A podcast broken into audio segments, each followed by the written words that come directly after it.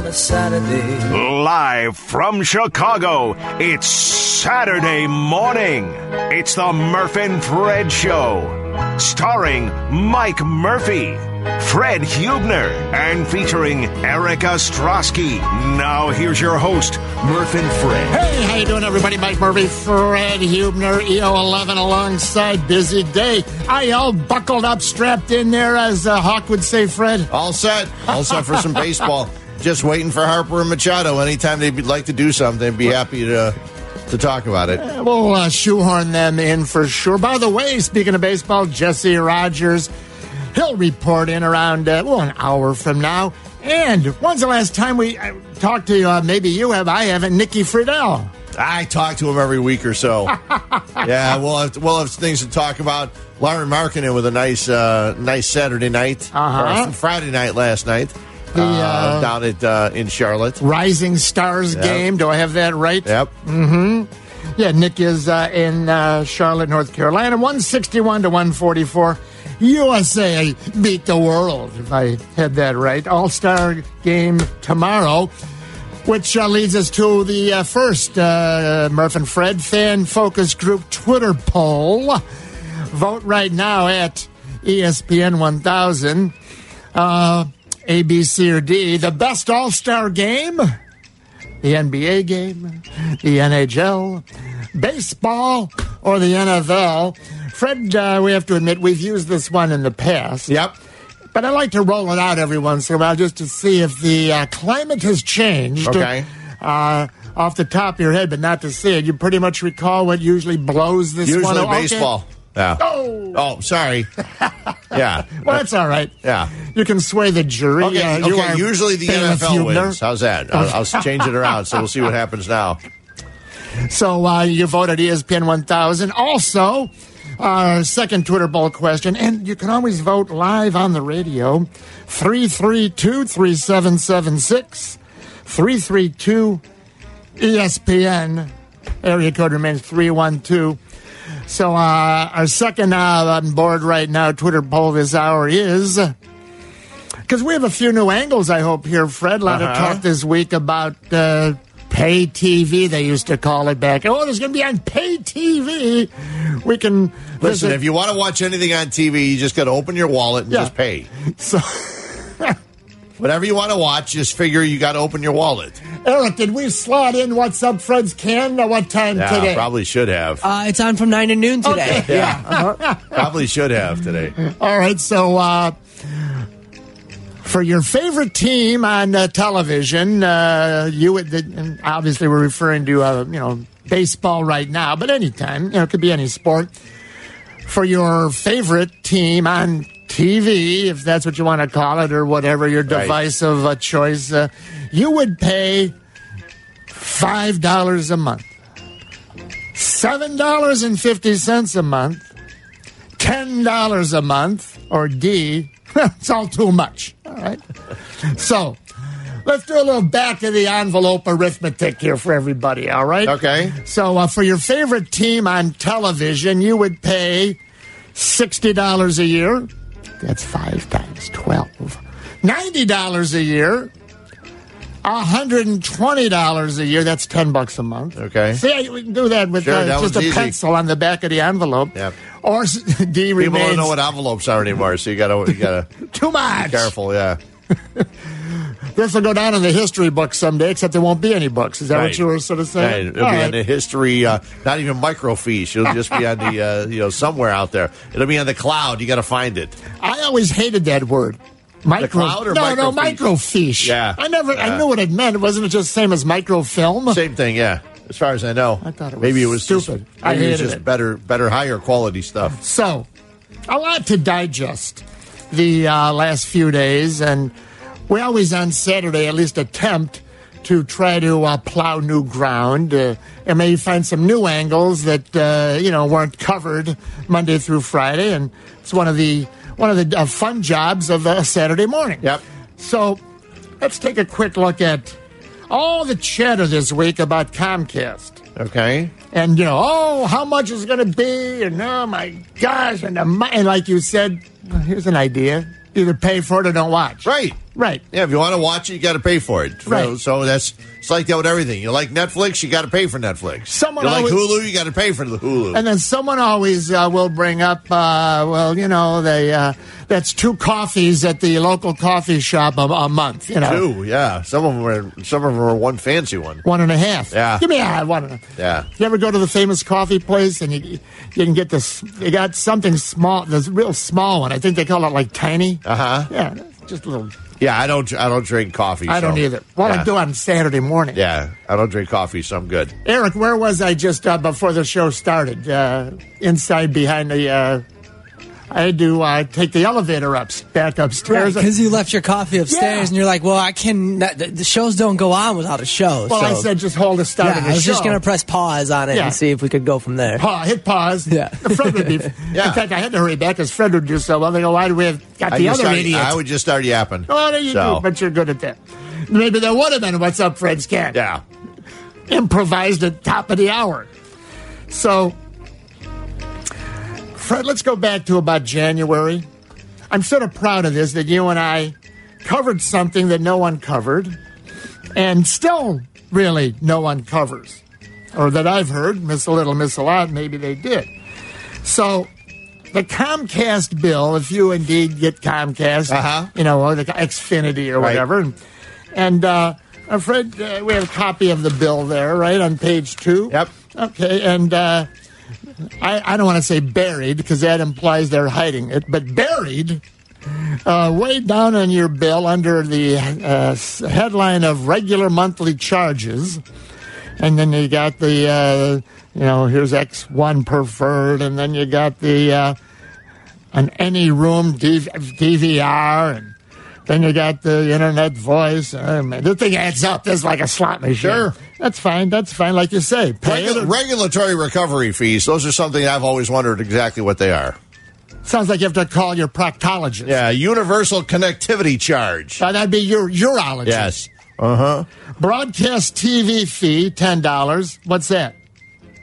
No idea. Now, the next one, drum roll, please. I would guess broadcast TV is all is two five seven nine thirty. Know, Ah. Fox. Okay. Yeah, channel eleven, channel twenty six. My fifty. Of which uh, they used to carry uh, Cubs Right. games Yes, they did. and uh, other sports. WGN, I still call it good old Channel 9, but that's sort of an anachronism.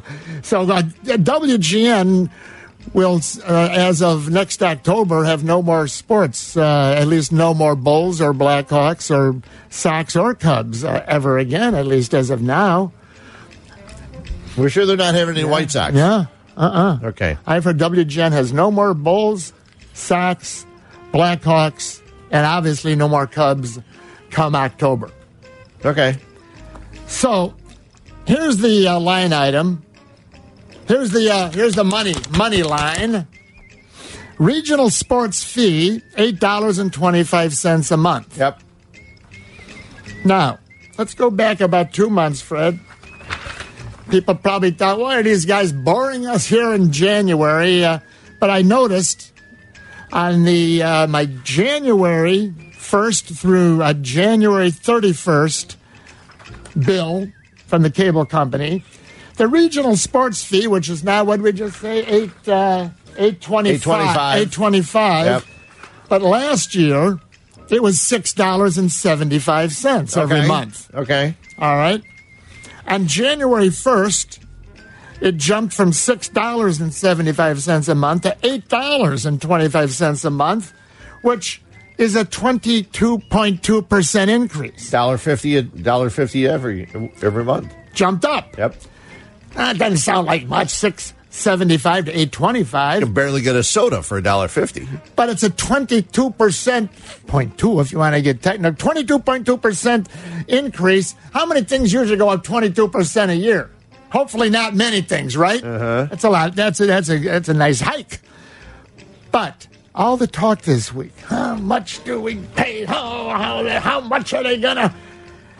Not one person that I heard last year and then January ever called up any of this. Maybe they did. I apologize. Try to listen all the time. Now, did you see how much they raised for 2019? The Cubs and the Sox and the Bulls and the uh, uh, uh, Blackhawks uh, on my cable. They raised it 22%. Eric, did you hear anyone uh, complaining or mentioning that? Uh, No, I don't think I did, Murph. I don't think I heard that. no. Well, I'd like to know ex- But if you exactly. were here, because Felix might have been here that day, but uh, we talked about it. No one seemed to care. Yeah. I'd like to know exactly if, if the regional sports fee, if it's just Sox, Cubs, Bulls, Bears, Blackhawks. I believe it is. Okay. Uh-huh. Now, let the record show two or three years ago, it was $4 a month. Okay. So it's more than double that. They've doubled it in about two, three years. Yep. Now, where's that? Ah, you know, the price of tea's going up. Every price, everything goes up. You know. So just let the record show How many prices things go down? Nothing. televisions. Yeah, you're right. Yeah. Mm-hmm. TVs go down, and then uh, but then uh, then what you got to pay to put it on TV goes up. So I bet toast- balances out. I bet toasters are cheaper, but I don't know. I don't know. Toasters are fancier now. So Wide bread, narrow bread. They pop up, and then you can even lift them higher. You ever try to go just buy bread now? It's confusing. Oh, it's it's the most difficult thing. Do you want wheat, whole wheat? Do Yeah. you want cracked wheat? Yeah. Yeah. I, Do you want grain, seven grain, ten grain, twelve grain? We what buy- kind of bread do you want? We buy butternut bread for the birds. Yeah. Every once in a while, you know what I'll do? I'll make a sandwich with butternut bread. Air bread, we used to call it. I love it. Every once in a while. Yeah, Uh-huh. you can't. They always said eh, white bread it's good for you, helps Mm. your body grow twelve ways. Then white bread, worst stuff in the world for you because you never have it. Right. Yeah, okay. The only thing more confusing at the store than buying bread, paper towels. You ever try to figure out the best buy on the paper towels? Always. You can't. Yeah. I know what the Best Buy is. I looked, figured it out. Yeah. But then some people don't like going to Walmart. So. I opened up an account, if that's the word, at Costco. Uh huh. By the way, I'm the only person that pronounces the T in Costco. Eric, quick, say Costco. Costco. Where's the, yeah. what happened uh-huh. to the T? Costco. Well, that's what it is. They should just throw the T away. Price the T you were just talking about. So, paper towels. You know what they ought to do? They, Kimberly Clark or whoever makes all, you know, Procter and Gamble, but they won't. They ought to put how much the bag, the package. Like you got six of them, you got twelve of them, you got the twenty-four. Some are fatter, some are skinnier, some are two ply, some are one ply. All they'd have to do is say the weight. Now, if you carried around like some type of uh, scale with you, and like you weighed it, and then you then you would know the price compared to the weight. But they get uh, uh, 222 square uh, feet uh, per uh, roll, and uh, you get eight rolls, Oh, but that's they're crazy. one ply and two ply. Yep. Yeah. Can we please uh, uh, get back to the uh, topic? The here? old sportsaroo. And that was another Murph moment. How long is this segment right now? God, when is the next commercial? Not for a while. Miss him, sort of.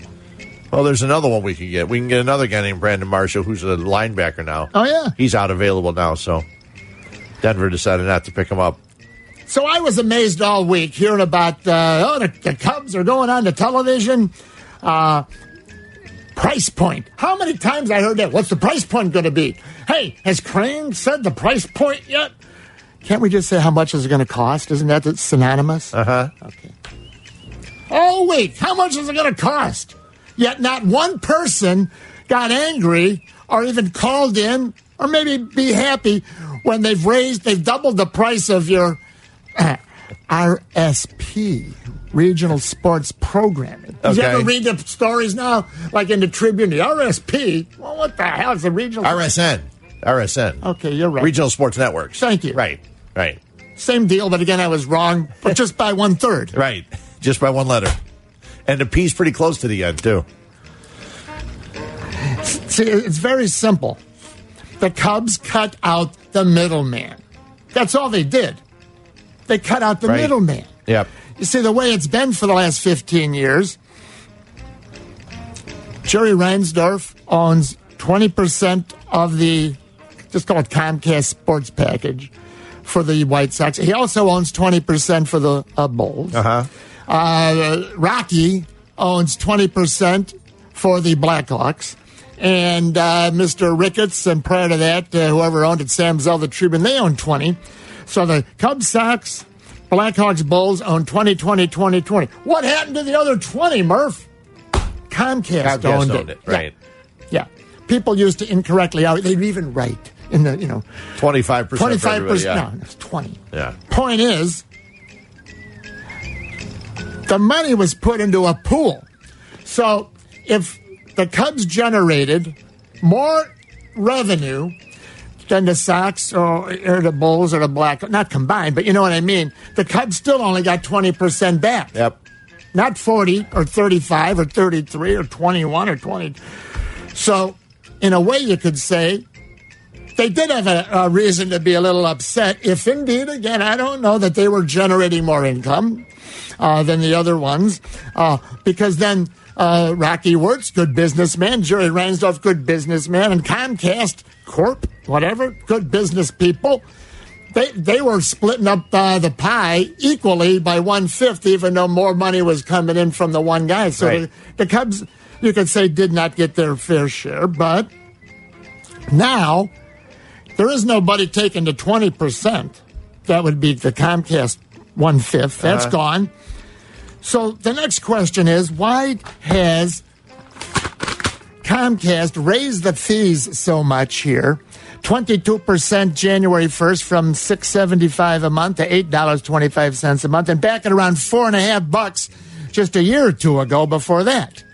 Why are they raising these? Well, number one, they wanted to find out if there'd be any complaints. This is my guess. Hey, let's keep jacking it up. And maybe no one will notice. Right. Well, guess what, fellas? One person noticed. Thank you. There you go. So they go, Crane Kenny says, see, they didn't just raise this thing on your January 1st bill this year willy nilly for no reason. It was all orchestrated. Number one, they said, let's see how far we can go before they beg for mercy or get mad.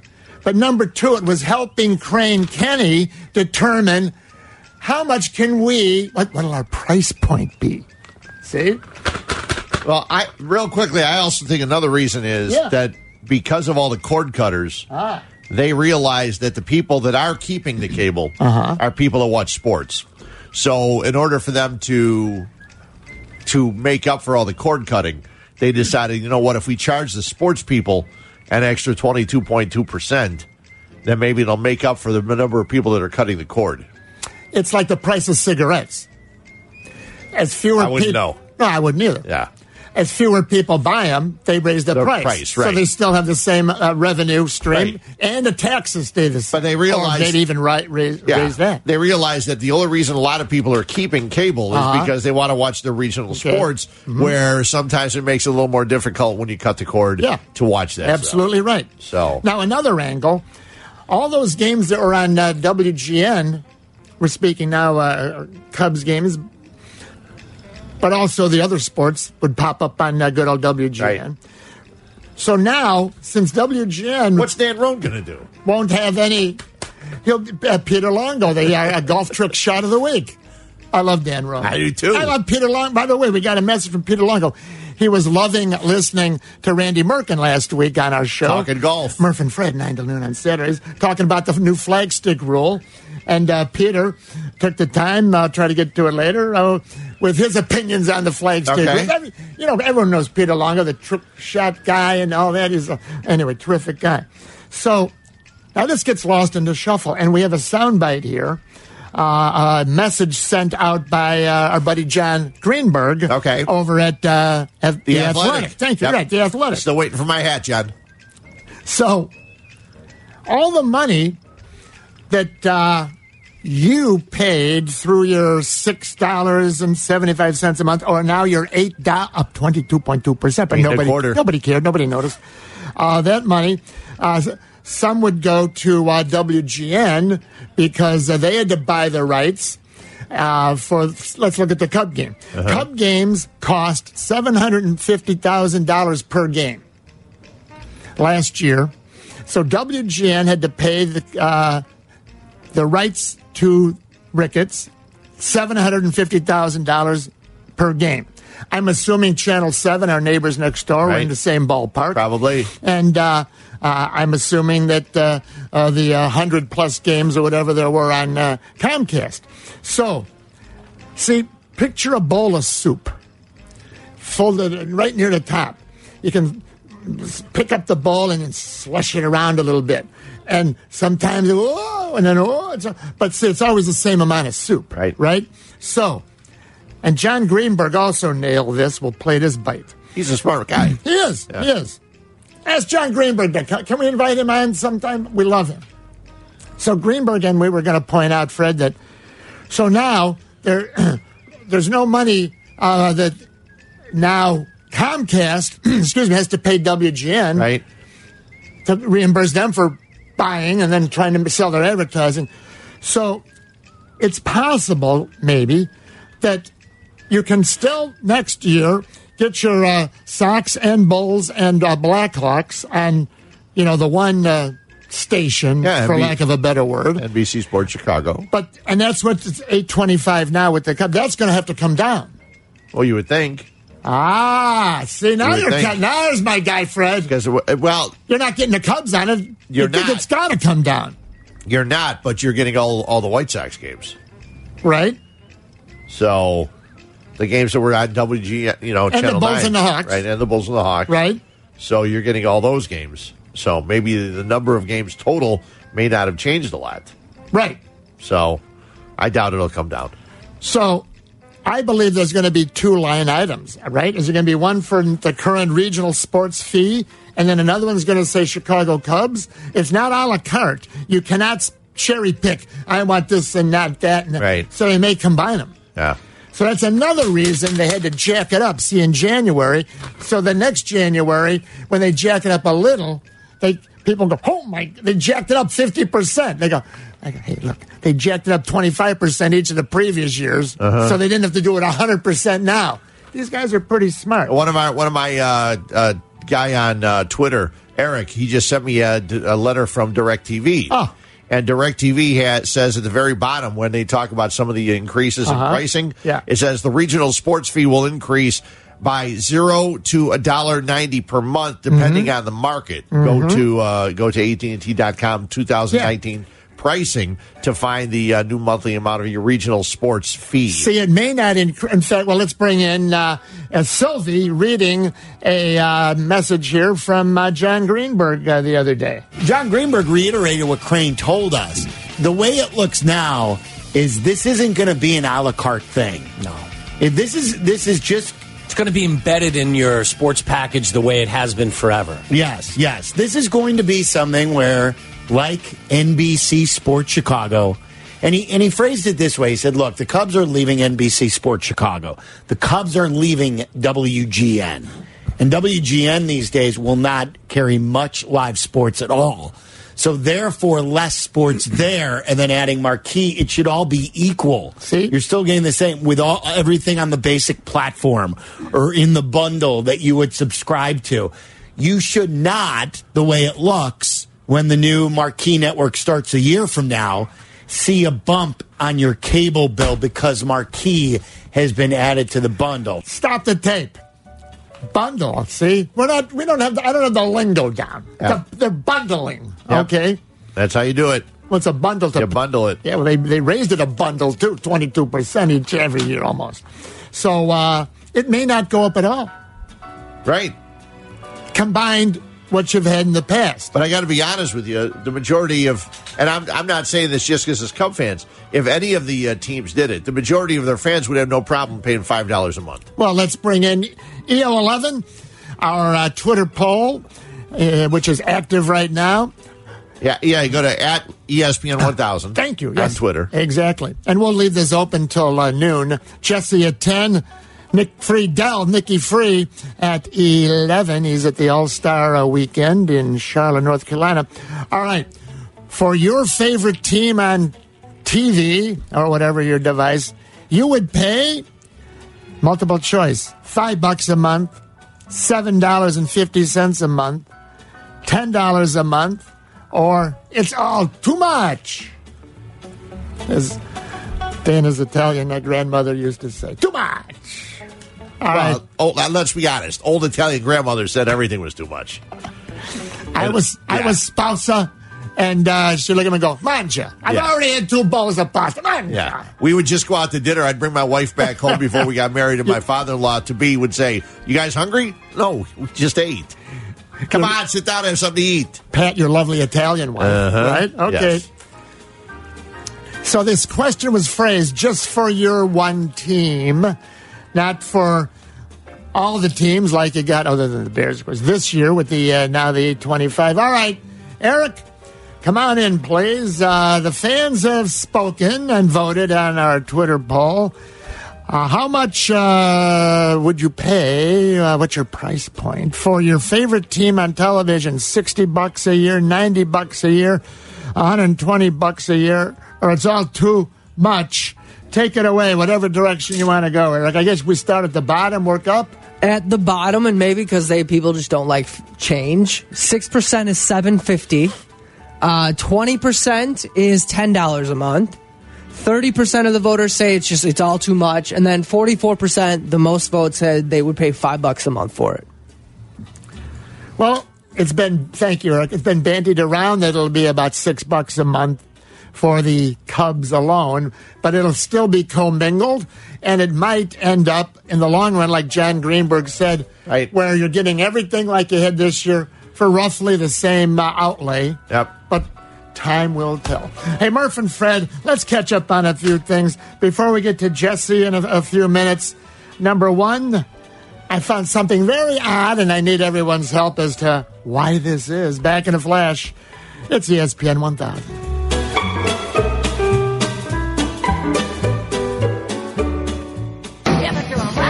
Mike Murphy, Fred Huebner, with you 9 till noon. I'm a Cub fan from Lyons Township High School, LaGrange. Fred's the White Sox fan from Morton East and Cicero. We'll get to the phone lines. And uh, something something very odd. I can't figure it out. We'll ask you or Fred, uh, Eric, uh, in a moment. But uh, this is one of those things where I waited too long, Fred. Okay. I was way back in October, season ended. Remember one of the sort of main things Theo said for, you know, next year, meaning now? Well, Joe's going to be more hands on.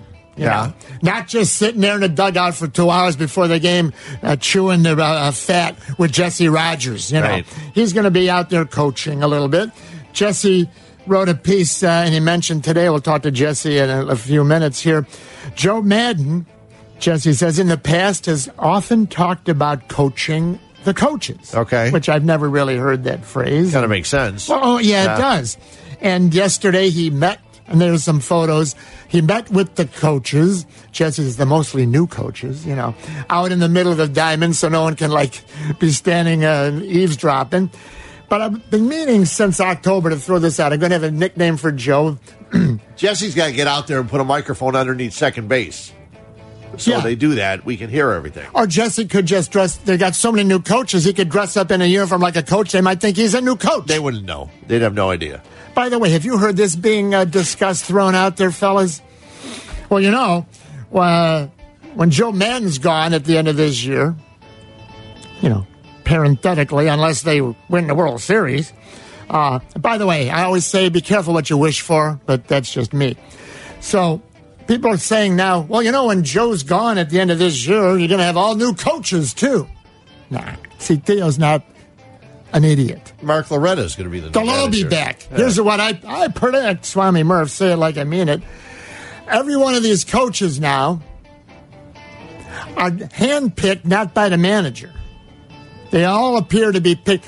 Venable and and uh, uh, this guy, all with the old uh, Padre players when uh, Hoyer was there. That Hottovy, all the- yeah. He was a Boston guy originally, and uh, so the point is, whoever the next manager is, and like you say, Fred, looks like Mark Loretta now, right? Yeah. The, their bench coach. They brought him in for a two-year deal. All these coaches are coming back, so get you know, shh, you can just delete that one, or as I used to say, take the etch a sketch upside down and shake it.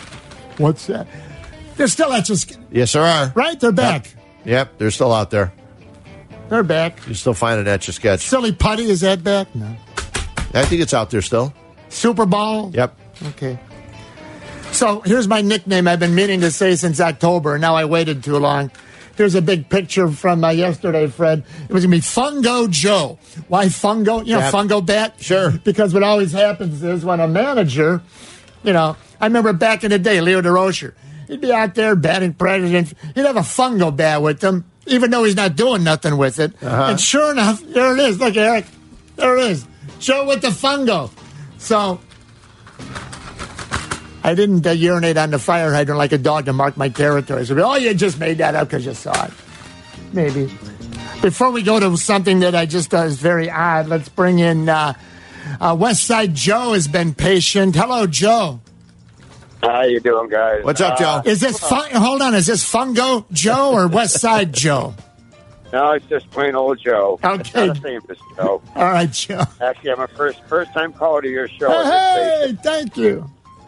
Talked to you years ago in other places, but uh, I, I never thought I'd ever say this, but I'm not a Cubs fan anymore. I don't have cable or satellite because there's nothing on there that really interests me. You know, MTV stopped playing music, History Channel stopped being about history. I gave it up. So for me to watch the Cubs next year would cost me basically whatever cable, basic cable co- costs now, hundred bucks or whatever a month. And uh, after years, decades of dedicating myself to watching the losers, they finally get good, and now they, they say I can't watch a single game next year because there'll be nothing on over-the-air TV. I, I I used to pay for several games a year uh, to pay for tickets to go to several games a year and eat the hot dogs and drink the beer and buy all the merchandise. Well, they've lost that. I'm no longer a Cubs fan. They've abandoned me. Joe, let me uh, that, see there. You just hit the nail on the head. Joe, I empathize with you. I understand fully. So what I'm going to say, you just said it. So it's I'm not going to sound crass. They don't care about you. See, they couldn't care less about you. And uh, you said it first, so I don't sound like I'm being mean. But uh, you hit the nail on the head. You you are the least of their worries. They don't care Yeah. about you. They, and plus, a lot of people that are that are Joe a little bit younger. Because if you called us before, you got to be a little bit older. But um, you you look at it, the younger people, they're all looking for the announcement of how am I going to be able to stream the games because they're more interested in that than they are what it's going to cost on a cable fee. Because most of them are cutting the cable anyway. So Joe, I feel for you, and it's a great comment. Don't be a stranger. Uh, phone anytime, my friend. All right, take care, guys. Thank Thanks. Joe. All right, bye bye. Appreciate it. So here's Oh, he got me hungry now, saying how he went, was eating the hot dogs. Years ago, they used to have, and I'm talking years ago. Remember when they used to have the Smoky Link wagon? Sure. They would push the wagon Oh, along yeah. Wrigley Field. Who said I didn't go to Cub games? They would push the Smoky Link wagon along. There's nothing better than a Smoky Link. we have to explain what it is. It was made by Oh. Oscar Mayer, who made the hot dogs, Yeah. uh, Chicago at, at Oh. Wrigley Field, and it was sort of had a little, like sort of like a little bit like an Italian sausage. Between Italian and Polish. Yeah. Yeah, it had a little, it wasn't spicy hot. It was just, oh. but it was a little spicy, but Smoky not links are hot. great. And uh, I don't think you could get them uh, down at the concourse. There'd be a guy on the main uh, uh, uh, concourse uh, aisle between the main aisle, all the the box seats and what they now call terrace, but Right. it used to be called the grandstand. And there'd be like some type of a gas heater under there, Yep. and he'd push it from foul pole to foul pole, and the hot dogs were a quarter, but Smoky Links were thirty-five. Of course. Well, and they were the unbelievable. It says here Kraft Oscar Mayer Smoky Links, 14 ounce package. Well, they're called Smokies. Well, no, this is a Smoky Links. Kraft Now? Oscar Mayer Smoky Links. 14 inch, but there's no image available. So I'm a little, you can buy them at Amazon. I'm sure you Well, can. I've seen them called Smokies. Yeah, so have I. Little Smokies are called Lil, Lil Smokies. No, no, no. They're they're hot dog size. Are they? Okay. Yeah, yeah. And uh, the man would push the cart, and uh, he'd have all kind of change on top. And uh, so, like, if you give him a dollar, the quarters and the change on top were red hot because oh, the gas fired thing underneath the Oh, Yes, they were. And you'd like pick up these quarters, and he wouldn't even touch the quarters. No. And then he had a long, thin stick, like a popsicle stick, but longer, and he'd slather on whoosh, some yellow mustard for you. Oh, it was great. Yeah. Yeah. Anybody, you missed that. If you're a Cub fan now, you miss Smoky Links. It's a be- it was the best part of going to Wrigley Field. Feel it, Now Joe. you got a I'm jumbo sorry. Eric, Eric, you have any idea what we're even talking about? No. Nope, unaware of the Smokies. But let me ask you this. Check with your dad. But He'll- let me he'll ask you this. Was it so boring you turned the channel? Uh, no. Okay. That's So- only that's only because Oh, he wait a couldn't. minute. I though. gonna You say, don't forget. I'm paid to You're listen working. right now, What am I so, talking yeah. about? Yeah. Yeah, he couldn't do it. All right, so uh, Eric, stay on. As North you say, stay on the line. Yeah. All right. Uh, here's so after the Bulls games on TV. Can you still call it TV? Yeah, it's on my TV. I can call it whatever I want. And after the Blackhawks games. Now, Fred, we've touched on this before, but I want to augment this. Push the ball down the field. So, uh, Felix, you're. I'm so sorry. It's, it's force of habit. At least I never said the old, I never once said the old call letters until about three or four years and it came out one time. That's what the dump button's for, remember?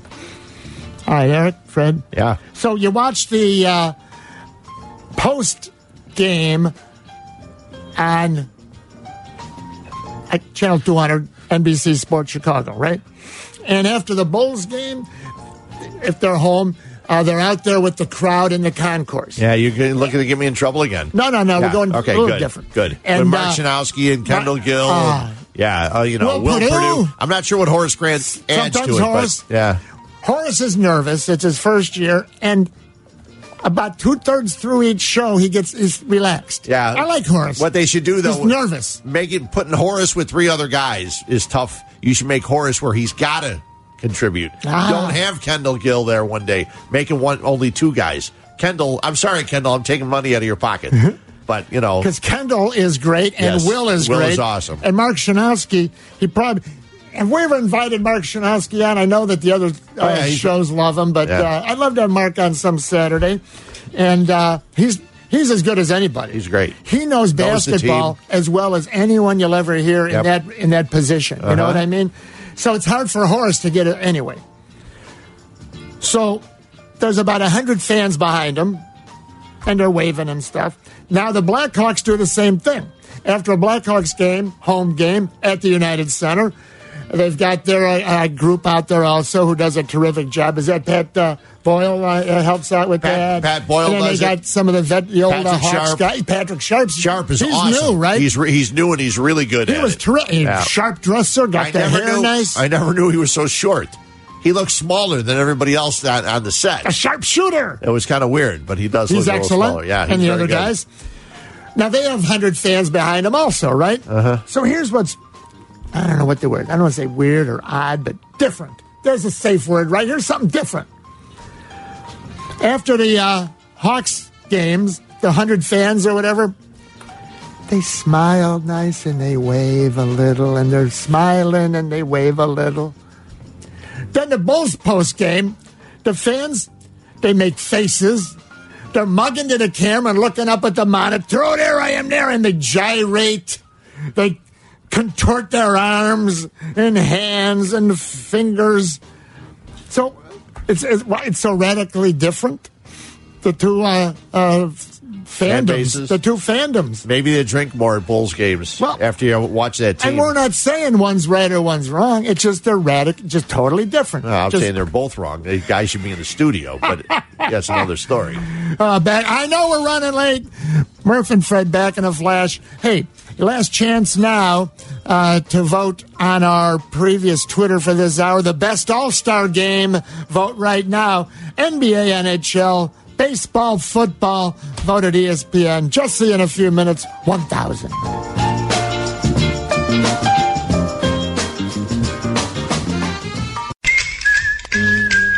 How you doing, everybody? Murph and Fred. Let's get rolling. Jesse in a few minutes. By the way, next hour, Fred, uh, Yurko did it again. Oh, yeah? Oh, man, he's the best. He's the best.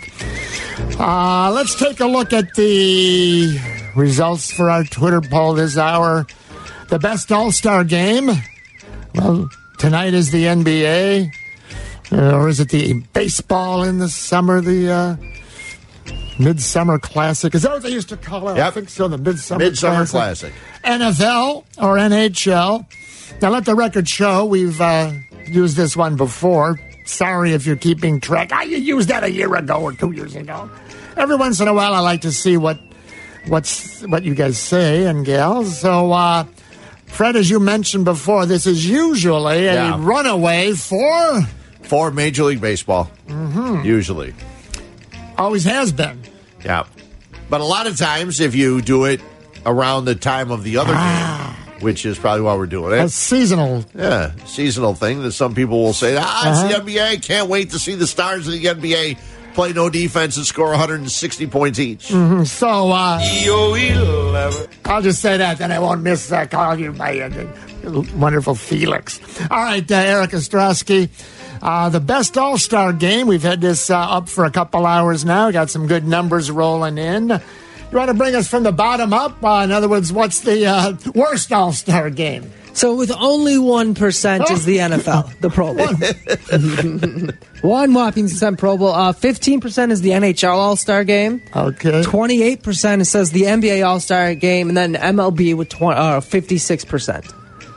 And as we've dissected, thank you, Eric, and as we've dissected before, the reason is Thank goodness it's not that it counts. Well, the reason baseball wins by a landslide always is it's the only of the four that you have to play defense or you look like a real moron. Well, hockey changed a little bit. They they knew that they were getting ridiculous, so they changed their game a little bit. Where there's like a little, little mini contest and stuff like that. But Uh, right. uh, yeah, basketball there's no defense. NFL is a joke, Right. And baseball there's a ground ball. You can't not field it. You got to go for the ground. There's a fly ball. You want to make a great catch. So yeah, it makes sense. You're the uh, all star right fielder, and there's a can of corn about 10 feet to your right. Yeah. And you decide to lollygag and let it drop. You don't look real good. No, you don't. You but don't you can get away good. with it in the, the NBA All Star game, like it's in the NFL. And, Yeah. Right. So. Well, see, in the NBA All Star game, you'll just look at Jabari Parker letting the guy score. You know, Did you see what Joe play no defense. Did you see what Joe Cowley called him today? I don't think that. No, because the Bulls didn't play. I didn't read the I didn't read the Bulls article. I got an hour on Metro. How about Metro free this weekend? Did you see that? Oh, that's nice because of all the bad weather last yeah. week. Yeah, but but that affected mostly the Monday through Friday people. Yeah, well, they. So why should giving- I? I don't take it Monday through Friday, and I I got the freebie There you go. Let's see. But don't say it too loud. They'll come and hit you up for double the cost next time. Let's see. Uh, Joe Cowley talking about our guy. I can't find it. I'll, I'll pull that up in a few minutes. Uh, oh, Fred, one of your White Sox guys. Very interesting. Uh, Michael Kopech. Yep, he's going to be out all year with a uh, Tommy John surgery. But I was amazed he was actually throwing the ball already.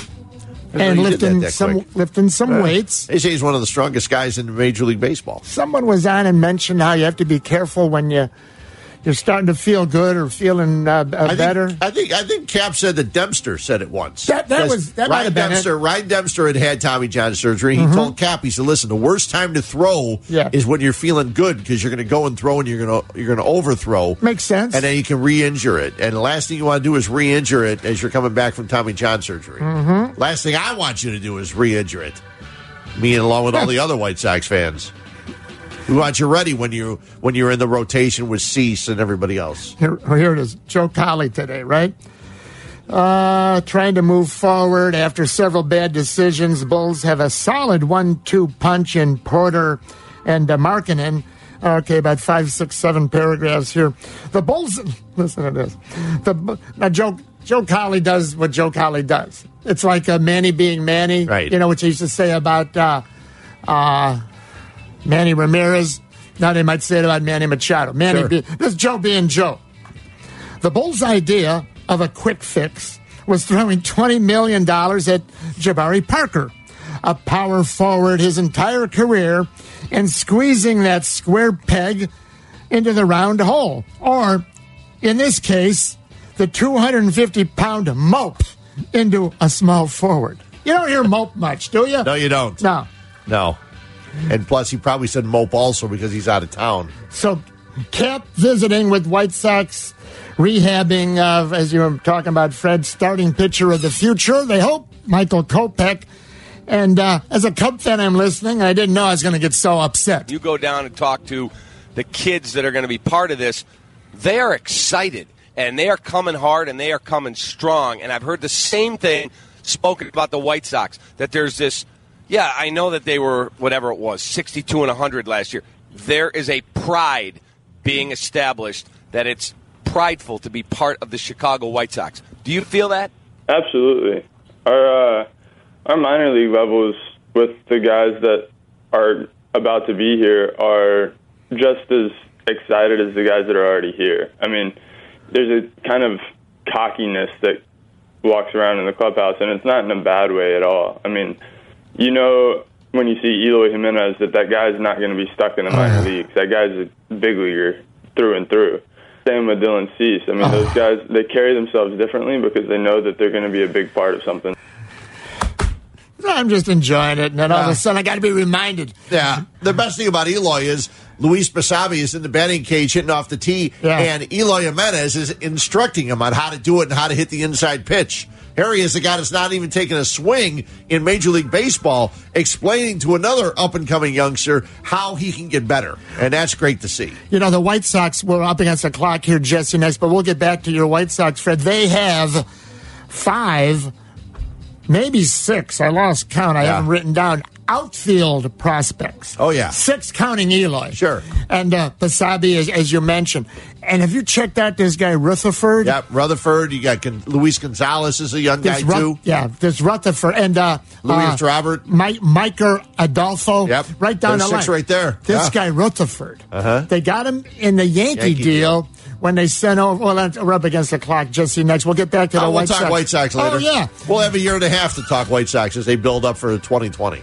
And uh, Cub fans vote now at ESPN 1000. Who will have the best bounce back year, A, B, or C? Bryant Darvish or Brandon Morrow, the closer? Sox fans vote.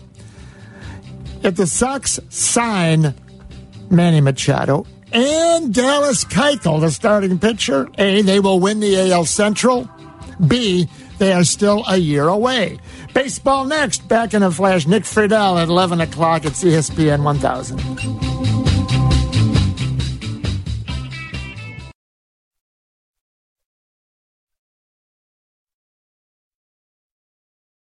Inside the First Midwest Bank State Street Studios. You're listening to ESPN 1000 WMVP Chicago.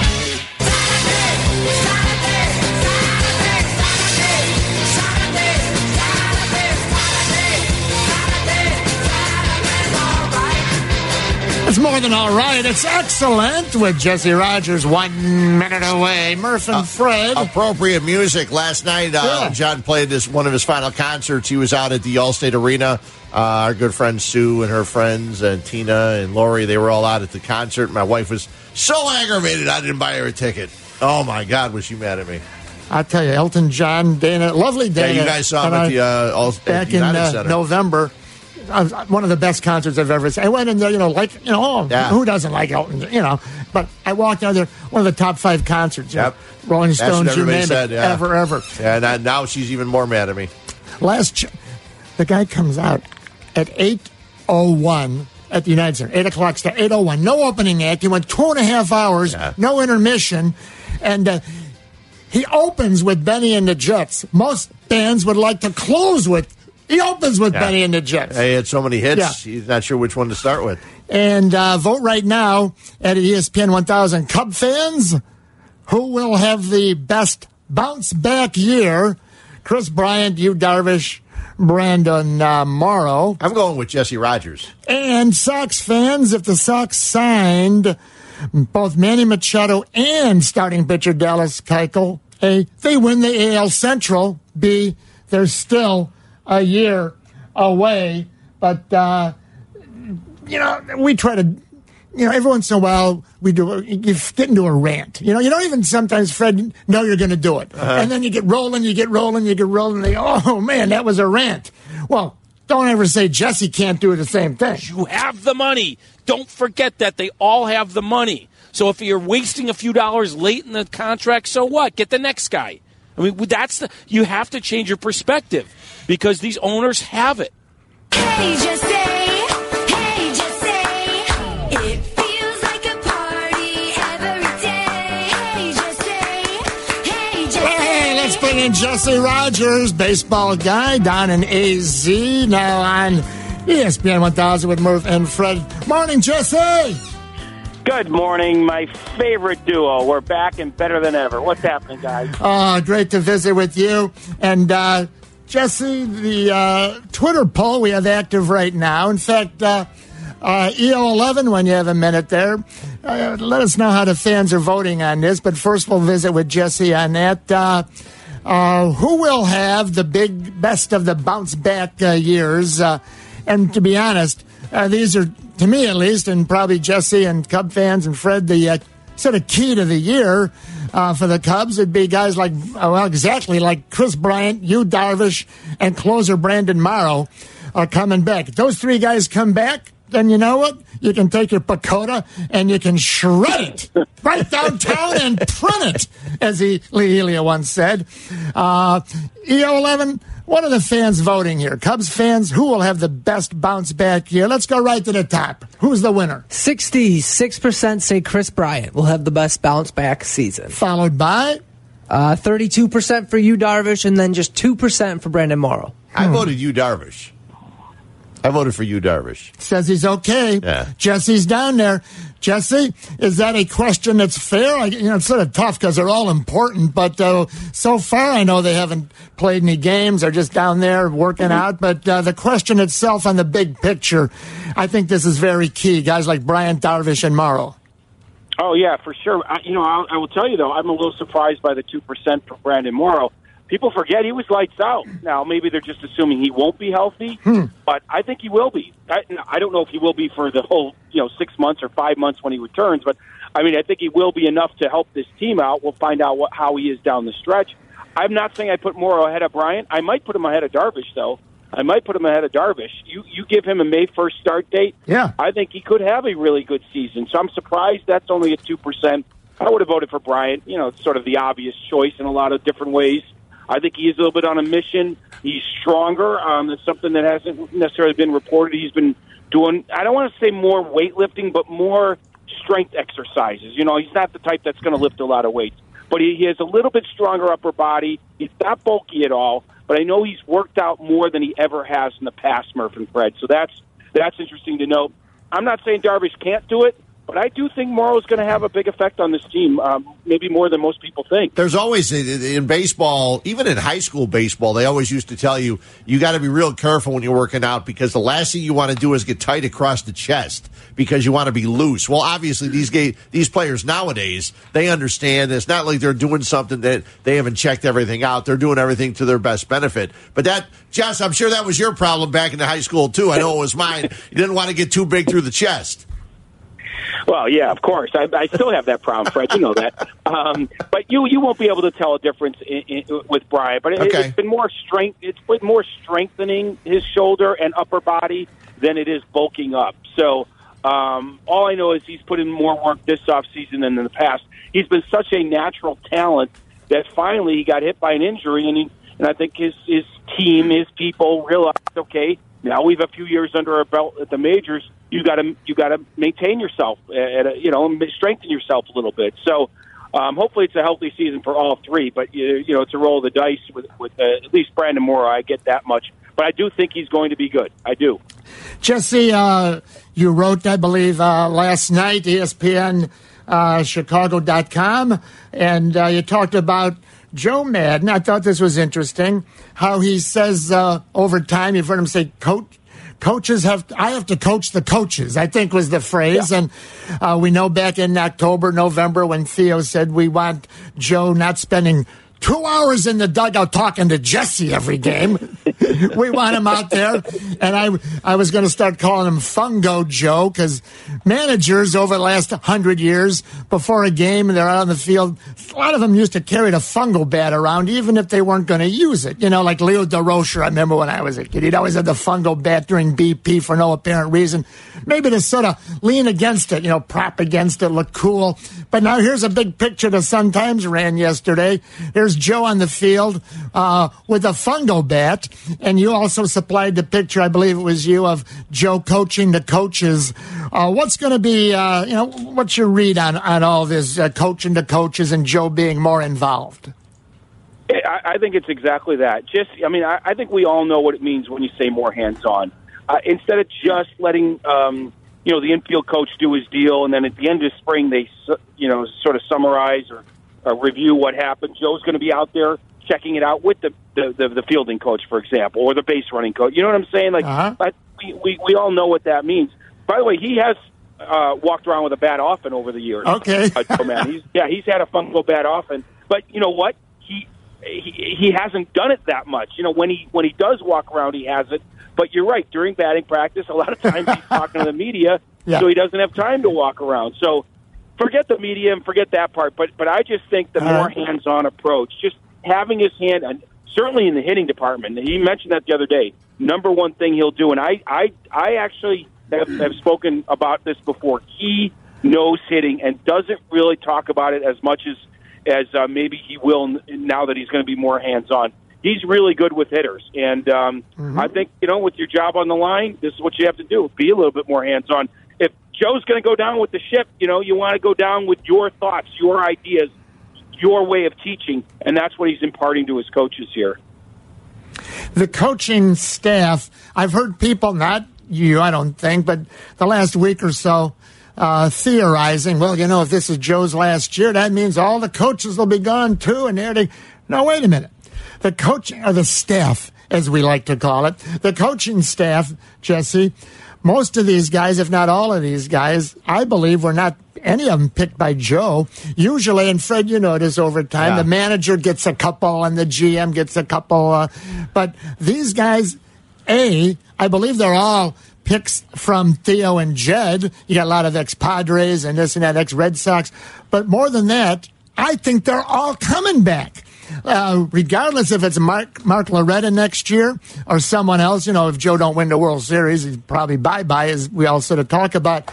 These coaches, don't you think they're all coming back? Because that's why these guys were selected long term, in my opinion, by Theo and, and Jed. So there's less, you know, transition problems when the new manager says, I want these five new guys. Yeah, I mean, Mark Loretta has a two-year deal, so unless they want to pay him to go away after one year, I would think he'd be back if Joe isn't. Remember when Joe came here, he only brought Davey Martinez. You mm-hmm. know, so I, I'm sure if they if they do switch managers, the new guy, whether he's here or not, will pick somebody to join his staff. You know, you're going to pick, you're going to bring your right hand man, whether it be for a bench right. coach or another position. Give him But no, one. Give you're- him one. the- Okay. Look, the yeah, the essence of what you're saying is Yeah. right. Don Cooper has survived what five managers? Larry Yeah. Rothschild used to survive him. Lester Strode, the bullpen coach, I think he's survived about ten. So yes, uh, the front office will decide the coaches. No longer does the manager handpick the entire staff. You know, there's a lot that goes into it. Their philosophy, team philosophies, organizational philosophies. But every manager gets to bring a guy or two. You know, one of his loyalists that that'll. Uh, That'll back them up. So, Right. um, yes, you're right. Most would be back no matter what. So, so, so, Jesse, we can now expect Carl Edwards Jr. to be just like Kenley Jansen now that he learned that hesitation, right? He's hoping. He's hoping. He's not sure if it's going to carry over to the regular season. I was talking to him about it before, and there's differing philosophies. Guys that have uh, control problems may not, you know, may may may not be the best idea to add a hitch to it or whatever the case may be. You want to simplify instead of adding, but other people would say no. I mean, this this can center him over the rubber and over the plate. So. Right. Let's see. This is what spring training's for, Fred. Right? Yeah. Figure out if it works or not. You know, and if not, you go back to to the way you've pitched your whole life. sort of the opposite of uh, Tyler Chatwood, who they're trying to take the hitches out last year. Right. right. The, the glove taps and all that Yeah. stuff. No, You're exactly right. This is an interesting guy. And most fans, maybe me also, I don't know, you guys, have written off Tyler Chatwood. I mean, for good reason. You, most guys get the yips. They got him forever. Not always, not always, but often you never get rid of him. But stuff. Jesse, Fred, there might be nobody on the Cubs with more stuff than Chatwood. This guy, he's electric. He's got no hit stuff. He's unhittable. We all know what happened last year. Yeah, he didn't let anybody hit the ball. He wasn't. he was He walked- unhittable. He walked everybody. Ah, How he can't hit it? It's not over the plate. But Jesse, am I right? I mean, this guy's got stuff. Well, I'm gonna tell you, Joe Maddon has gone to to the mat for him more than anybody on this team. He really has been backing him. Now, mm-hmm. I think it's a confidence thing. He's backing him publicly and privately because what else should he do? He's on the roster, so you may as well back the guy. I don't know if he truly believes it or not, but Joe has really gone to the mat talking about the stuff you're saying that he has great stuff, that he has great movement. They're trying a little delivery tweak with him as well. Hmm. So, look, I will say this: he it's it is hard to make changes mid-season. Okay, so now he's had the whole off season to do it, and now a full spring training. If it doesn't work this time, Murph, that's when you can definitely write him off. You know, one year is one thing, Mhm. but a reset to a new year, and if if if he still can't find the plate, I think the Cubs are going to have to eat that money. I really do. This is not someone you can carry in the bullpen. Um, certainly, you got to have control coming out of the pen. There's no starting spot for him. They're going to have to eat that money if he cannot find the plate. Murph and Fred, E ESPN 1009 till noon on Saturdays, visiting for a few minutes with Jesse Rogers. Uh, Jesse, the uh, we're not going to delve deep into the uh, PECOTA uh, numbers. We've that's been that's been sort of uh, hashed to death. Well, I just want to ask one question, Oh, good, and not good. about the numbers specifically, Yeah. but when when everybody was asking every every player, manager, coach, you know, vendor, and everything about what they thought about the PECOTA numbers, did anybody just come out and say, "Listen, it's numbers. We don't care"? Yeah, pretty much. I mean, it's funny you brought that up because I've been going around to guys one on one these last couple of days. I'm going to write a story because I, I, I'm waiting to approach Lester and Cole Hamels and tell them a computer model says you're both too old to pitch because that's what the, that's the reasoning. PECOTA has, has said that you know they're, they're they only have them at 80 wins. Sure, it's an older rotation. But yes, most of the guys said throw that computer out. What do numbers know? What do, you know? I mean, they're going to say that about a writer that writes something like that. What do you think they're going to say about a computer? You know, Right. they care less what a computer spits out. So I've been getting some great responses. You know, uh, recalibrate that computer, put the re, you know, put the, whoever's inputting the numbers needs to be fired, stuff like that. Mhm, so I mean, it's a, it's a it's it's it's great fodder. It's great fodder because. Um, it's such an easy layup for these players. What do you mean a computer says 80 wins? Are you nuts? Right. You know, I'm getting those kind of responses. And the fact that, you, you know, Hamels, Lester, Hendricks, Quintana, I, I, the first thing that comes to my mind is not they're too old. Top They may not be rotation, good. top- I don't know. top But, big four in the know, game. They don't have any of them with more than twelve wins. That's the amazing part. I thought when I saw it. But when we went through this offseason, everybody think, oh, God, Cole Hamels is too old. Lester's too old. No, they're getting up there, but no one, no one has said that they're over the hill except for the computer. Hey, so we'll Jess, you know why they're not too old? Because they're pitchers. If they were major, if they were position players, unless you're Ben Zobrist, they'd be t- too old. And this goes all the way back to my whole complaints about everybody talking about Harper and Machado and all that stuff. Giving pitchers money into 35, 36, not a problem. Hitters, not so much. Look at Miguel Cabrera. Well, let's do the opposite Yeah, of what no. Jesse was just talking about. By the way, PECOTA uh, was originally invented by our old uh, buddy Nate Silver. Nate used to call, maybe even when uh, you were uh, looking Jesse through the probably booked him. looking through the glass, a Chicago kid, sort of like a John Dewan at the time, living up there, you know, first uh, in the garden apartment over there somewhere, uh, you know, on the north side. But now he's uh, world famous uh, with, with his uh, company. But PECOTA, named after a journeyman uh, infielder back in the day, fellas, Bill Pecota, P E C O T A, and they made an, uh, an acronym out of it, which is also actually called a back acronym, which I had to look up, which is when you have the uh, acronym and then you put let words, Words to together Okay. as opposed to the other way around, like, you know, radar.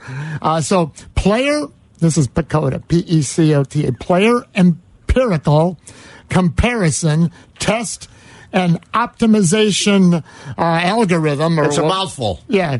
Uh, So basic- test algorithm. Basically, it's a sabermetric system for Ah. forecasting Major League Baseball players' performance. So here's what I wanted to bring in, Jesse, and you hit the nail on the head. And all week we've, well, you know, they're not friendly towards older players, and Fred just pointed out a possible flaw in that. These Yeah. are pitchers. Pitchers, big difference. And the phrase, which if I hear it once more, I'm going to uh, regression to the mean.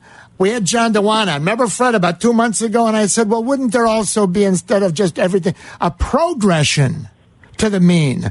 So when you got guys, Jesse, that are 25, 26, and you're supposed to peak at 28, and I understand PECOTA knocking you down when you get older because hundreds or thousands of uh, samples over the last 20, 30 years of baseball show that, you know, 92% of the time when a guy's uh, 34 or 35, he's going to go down. That's how they, you know, it's just numbers. They're not looking at the motion, the heart, the guy. Right, but, right, right. But what about PECOTA? Are they factoring in progression to the mean? In other words, Bryant. Are they projecting him to do what he's done in the past? Progression. What about Willson Contreras? Is PECOTA looking at him that here's a guy that's going to probably, history shows, go gangbusters up again? So I don't ever hear anyone talking about that part of the PECOTA, Jesse. Yeah, no, I think you're right. I think you're right. Um, and and the other thing is just talking about the regression of the mean. Brandon Morrow just told me 20 minutes ago. You, you, uh, every year they can predict a regression of the mean, and eventually they'll be right. Mm-hmm. That's when you get into the mid 30s, because you're not wrong. Uh, the sample size is enough that we know when. But but it's- one guy might go down at 33, another guy at 35. So if you start predicting it at 32, eventually you will be right. So um, there, you're you're you're not wrong about the progression of the mean. You know, if if the glass is half full for Contreras and Bryant, some of these other guys, Yeah. then there's a lot lot of room there. There's a high ceiling there, and we know there's going to be a couple couple of the older guys that are going to to come back. I mean, we don't know about Ben Zobrist. You know, he might he might come back down to earth, but other guys are reaching their peak. So. Well, whatever, however you cut it, Right. 80 wins seems Okay. a little ridiculous, but Mhm. I guess stranger things have happened. Yeah, all five teams could finish 81 81 in the division. Then I want to see the wild card tiebreakers. We, uh, if our buddy Mark. Murph, Murph, my, my, Brandon Morrow said the same thing. I guess all five teams are going to go 81 and 81. He Well, said the same thing 10 minutes ago. Well, it's it's like 20 years ago, uh, Moneyball. I said, well, what happens uh, right now? Only the Red Sox and the Oakland A's. That's 20 years ago. Have uh, you know number crunchers and they're they're doing uh, Moneyball. I said, what happens when all 30 teams have 20 uh, number crunchers in their room? Well, they all do now. By the way, Mark Potash, one of time Marcus to get into all this now. Fred, you have a copy, but uh, Mark Potash says after seeing the PECOTA uh, uh, had the Cubs going 80 and 82, I compiled a list of 15. That's one five teams over the past five years projected to drop 10 games in the win column from the previous year. Only three significantly beat the pro- pro- projection, and two actually won more games than the uh, previous season. He breaks it all down here. Not time right now, but thanks to uh, uh, Mark Potts, Jesse, and Fred. A uh, couple final thoughts. Everyone talks about the weather, but no one does anything about it. No, Uh, everyone talks about the Cubs lead off man, the Cubs lead off man. It makes you want to go, ah, yeah, yeah, I can't take it anymore. But last year, here's the season finishing on base percentage for Cubs batters in order from top, okay? Which you might assume would be a factor for leadoff man. That's what they've done before with Schwarber. Right. Here's the Cubs last year on base, top to bottom. Zobrist, 378. Rizzo, 376. Bryant, 374. So they're all together. Schwarber, then Happ, then Contreras. The problem is, I don't want Zobrist leading off. I want him batting fifth or sixth, maybe. I don't want Rizzo leading off. He's number two. I want him in the guts. Bryant, he's number three. I don't want him batting lead off. Schwarber, he's number four. I don't want him batting lead off. Happ ain't going to play every day. He was fifth. Contreras, uh, so Heyward. Now, don't everyone laugh at me, but Heyward for fun. Not now, Jesse, but for fun. And Fred, take a look at his three years with the Cubs. Now, he was 335 on base. You don't want that leading off. But Most Cubs, most Cubs fans would say, "Must we?" I know. But here's his from 2016, 17, 18. His last three years with the uh, oldest first. He batted 230, 260, 270 last year. On base, 306, 326, 336. He's each year he's better. Now I don't mean anything. I'm not Mr. PECOTA, but if he could progress, I don't even have my what if fell out of my bag, so just ding ding me, okay? What if he progressed again the fourth year, that same little incremental uh, up? You know what? This is a guy that could actually help you if he keeps doing what he's done in three years. I'm not saying he will. Well, one thing is though, uh, I don't know if that's the guy you want getting the most at bats on your team. No, not The right now. Not, I know, Yeah. I know. But but and, and I, I know we joke about La Stella, but I mean with a stronger bench, I don't I don't mind that so much. But you be you must be willing to pinch hit for him at late in the game if you need a, an extra base hit instead of just a walk, whatever. Uh, uh, He didn't take to it in Atlanta. In fact, it really hurt him in Atlanta leading off. Now it's years later. Now maybe he's changed his attitude. I, I don't love the idea because, like I said, I want my best hitters getting extra at No, bats. I'm with you, but it's just all the other guys. I like them more in the middle. That's see, that's all I'm saying. Yeah, I, I mean, I would, I wouldn't overthink it, Murph. I put Zobrist up there Mm-hmm. Right. for He- now. Yeah, three unless someone else- seventy eight. He, he was number one on the team, so he's he's he's the guy. But he's going to start maybe what 110, 115 Right. games, maybe. Right, exactly. Right. So you need Yeah. someone else as well. But at least to, to get things going, I would Okay. start with him. I mean, last year we know Ian Happ had the great spring and then tailed up. I don't know what the answer Yeah. is there. There, there is certainly not an everyday Okay. leadoff hitter on this team, and there hasn't been for three years. Jesse, I just wanted you to make sure you have it on your uh, schedule. Tuesday, March 5th or Saturday, March 8th, your opportunity, or uh, Saturday, March 9th, I'm sorry, your opportunity to actually see Tommy LaStella as the Cubs play the Angels in spring training. So make sure And- you're ready. And, mid, and mid-April in uh, at Wrigley Field, and we're going to lunch in the next couple days. So there you go. Jesse Jesse likes La Stella because Jesse's taller. That's right. That's right. I can I can actually interview someone eye to eye or talk to someone eye, eye to eye. No. Jesse, next time we visit with you, I've heard you say time and again, and I believe it's probably factual. Well, the Cubs have been in the playoffs the last four years. I don't think were they in the playoffs last year? They were in the stupid right. wild You're right. card. You're right. Okay. I, you, you say it because it is factual, but you're not wrong. It, it, Okay. It's really a, a, a, a sort of backdoor way of saying they they've made it four years in a row, but they did. Okay. Wild card to me don't you're count. Okay, Jesse, you're the best. Whatever you're doing today, you'll do a great job. They always tell me Make that. sure, and make sure you wish Kelly Crull a happy birthday. Oh, oh, I, I've I've done it for three straight days. I've been to more of her birthday parties than my own kids because every year where, where there's a big dinner for Kelly Crull. There's a big dinner for Kelly Crull. There you go. goes on. It goes on for two weeks. That's the way, we, you know what, we should all do it that way. Just remembered what you told us when you came on a half hour ago. We are your favorite uh, duo. I did say that. Didn't mean I meant it, but I said it. yes, he did say it. All right, go back to sleep, Jesse. Thanks, Jess. Jesse Rogers does a great job. Yurko. Hey, Brandon Morrow said the same thing as you did. Yurko. Everybody finishes 81 and 81. I didn't say my elbow hurts. I hope this uh, little cleanup works. Yeah. We waited a while. That's why I won't be ready April 1st. Did I say that? No, Yeah. he said that. Murph and Fred. Yurko. He's always got something new. Back in a flash with a Yurko soundbite. Miss a little, miss a lot. ESPN 1000. Now's the time, and here's the place we even up the score. Sing it, up. The hopes are high, and the penny will fly over Wrigley Field once more. Fred Huebner back together on ESPN 1000 and the ESPN app. Murph and Fred. 90 minutes behind us. 90 minutes to go. That'd be 9 till noon on Saturdays. Fred, uh, we got to get to Yurko in a minute because uh, it's uh, soccer and relegation. Uh, you've always been on that. And Promotion and- and relegation. and Yurko, and uh, maybe finally trying to figure out a way to tie it in more to uh, anti-tanking, uh, specifically in baseball, but maybe all the All different sports. sports. Heck, 'Cause, uh, you do it in basketball, I'll tell you that. you know, I can solve the, I can solve the tanking problem in one minute, and everyone then would laugh at me when I simply say, eliminate the draft. Very Yeah. simple. Sure. What? Eliminate the draft? Then the the rich teams will get all the. Uh, no, not if you have a salary cap. Right. Any sport that has a, I have to say, hard cap. It does have to be hard. Well, cap, right, yeah. not where they over the last twenty years this uh, this uh, provision, uh, this provision, the Larry Yeah. Bird, is French. You know, if every team again, it's the soup in the bowl of soup. You splash it around.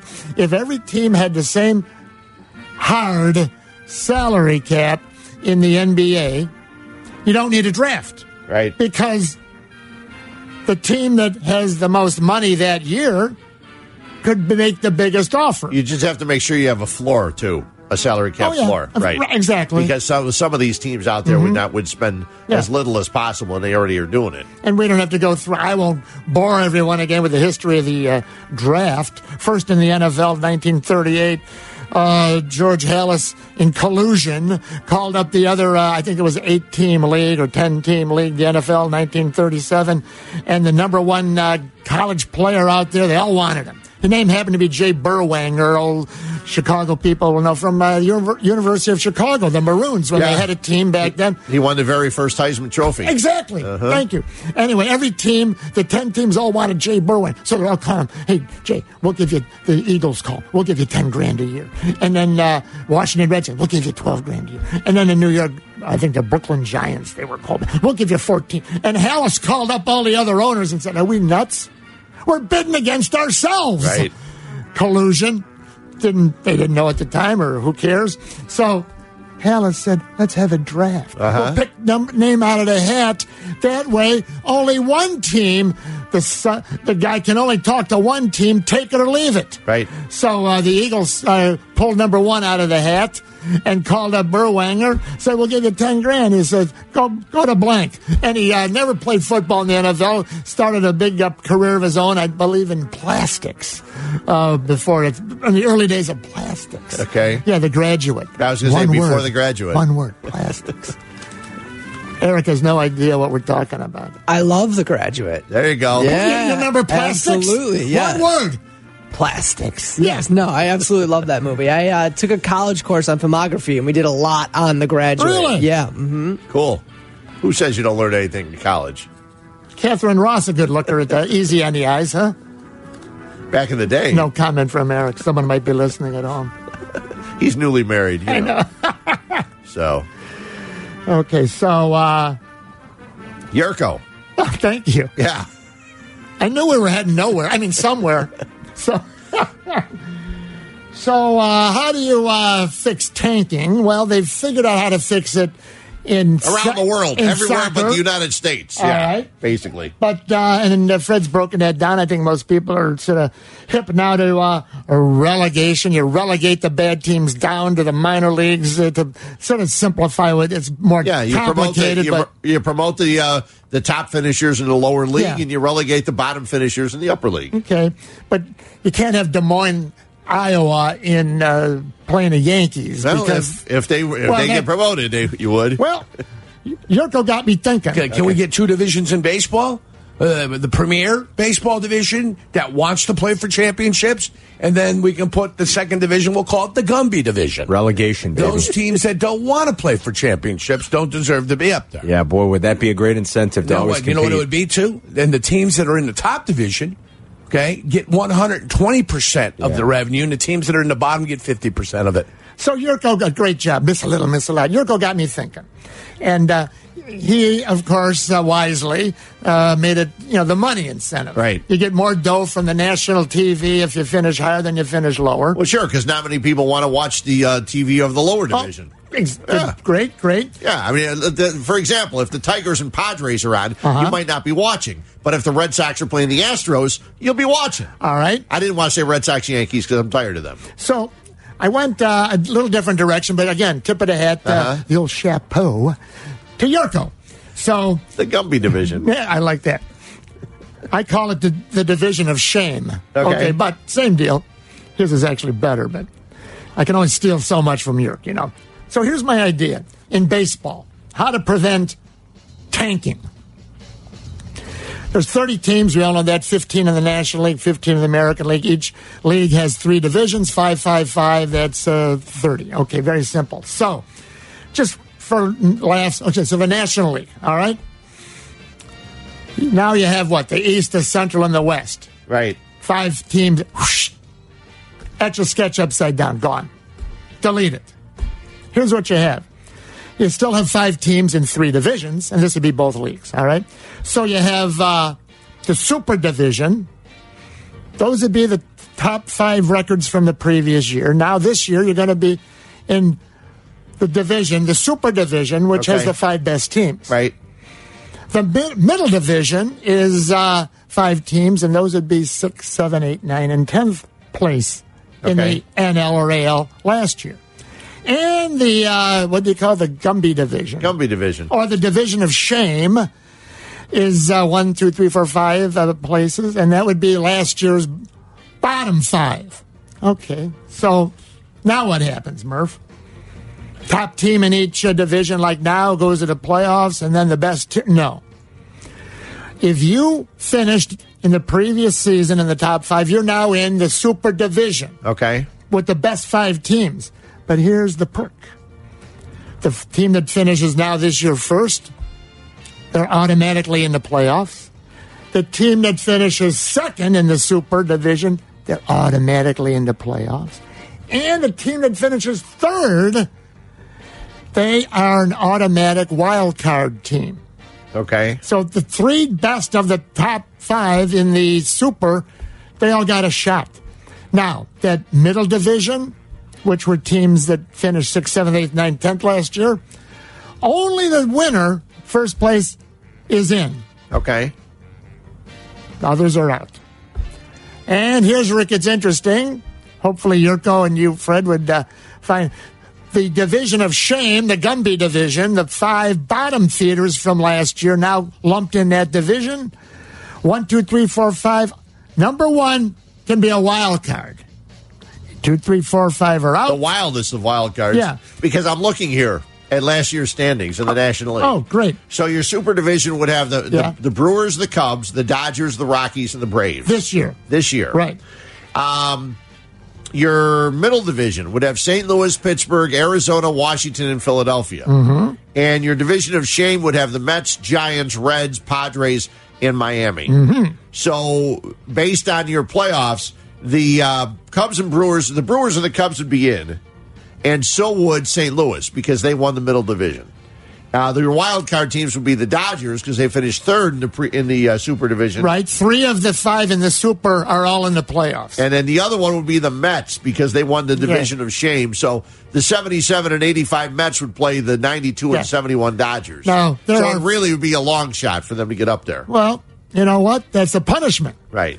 Now there is a flaw, and that is the five teams in the Super Division. If they keep playing each other, they're going to be- beat each other's brains out, and then next year they're going to be back in Division of Shame. And conversely, in the Division of Shame, the, if one team improves, right? But that's the goal. See Yeah. to improve. Yeah. They're going to play. If the other four are still bottom feeders, they'll have one of the top five. So it's not perfect. I Yeah. understand, but they've got to find a. Or That's why, I mean, that's why it's so easy just to, there's 30 teams split at 15 15. whatever. It just makes it the simplest, and uh, Okay. and then I don't know how they would do it about with the draft and everything else, but um, yeah, then, you- then you would take the top fifteen and the bottom fifteen. So, But of course, the easiest way just eliminate the draft. I know that's a very foreign concept. How can you eliminate the draft? It's good for competitive balance. That's not why it's done. It's done to lower salaries from the rookie class. if you would have if you would have taken baseball and gone fifteen to fifteen, Yeah. Washington would be in the lower division along with the Angels, Phillies, Twins, Mm. Mets, Giants, Blue Jays, Reds, White Sox, Now you that. could, I guess, tank one year to. uh there's no improvement. I mean, there's no there's no upside to tanking. No, there isn't. No, They because got to. Oh, they got. all sport. They got to figure something. out. Yeah, and that's the biggest thing was with and you know there's no upside at all for tanking, Mhm. and if, if if you can do it, there's no you know in soccer they have what they call you know these other tournaments. Yeah. They have the Champions League. What you would do is the top five finishers in the Premier League or in the you know the the best league. Yeah. they would all get extra money. So there'd be an incentive to finish in the top five, along with making the playoffs. Murph and Fred, uh, about uh, 15. Well, no, uh, Nick Friedell, sometime About in the 45 minutes. He's uh, covering some stories, but he'll join us sometime in the uh, final hour. We'll track him down. He's in Charlotte. From Charlotte, uh, covering the uh, All Star weekend, so he will join us. And uh, when we return, uh, Fred, miss a little, miss a lot. The uh, NBA double dribble rule, which I didn't know. Has been changed, and uh, Waddle and Silvy broke that down. I saw the play; it was on Monday. Unbelievable! There were four steps. Oh my God! Back in a Crazy. flash. And I don't mean forceps. I said four steps. PN, huh? One thousand.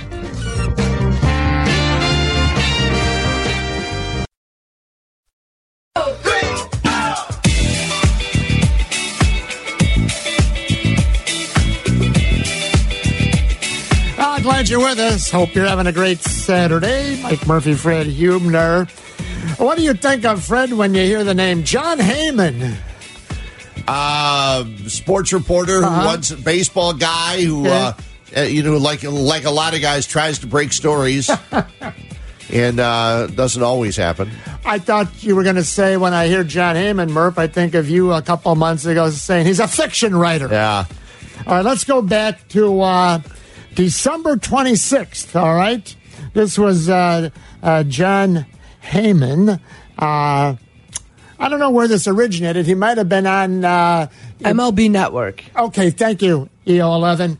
And, uh, well, you know what? This is, I got a lot of grief after playing this soundbite when I said he's a fiction writer. I, I would say it's fair to say that they're probably increasing at least publicly because going in, I thought they were a real long shot, and then we had uh, we signed Hamels and seemed to want to be under that luxury tax, so that kind of solidified the idea that they wouldn't be in on Harper. But you know, I think the Cubs and the Dodgers are in similar positions. I think both are excellent teams on paper. I think they're the two best teams still in the National League.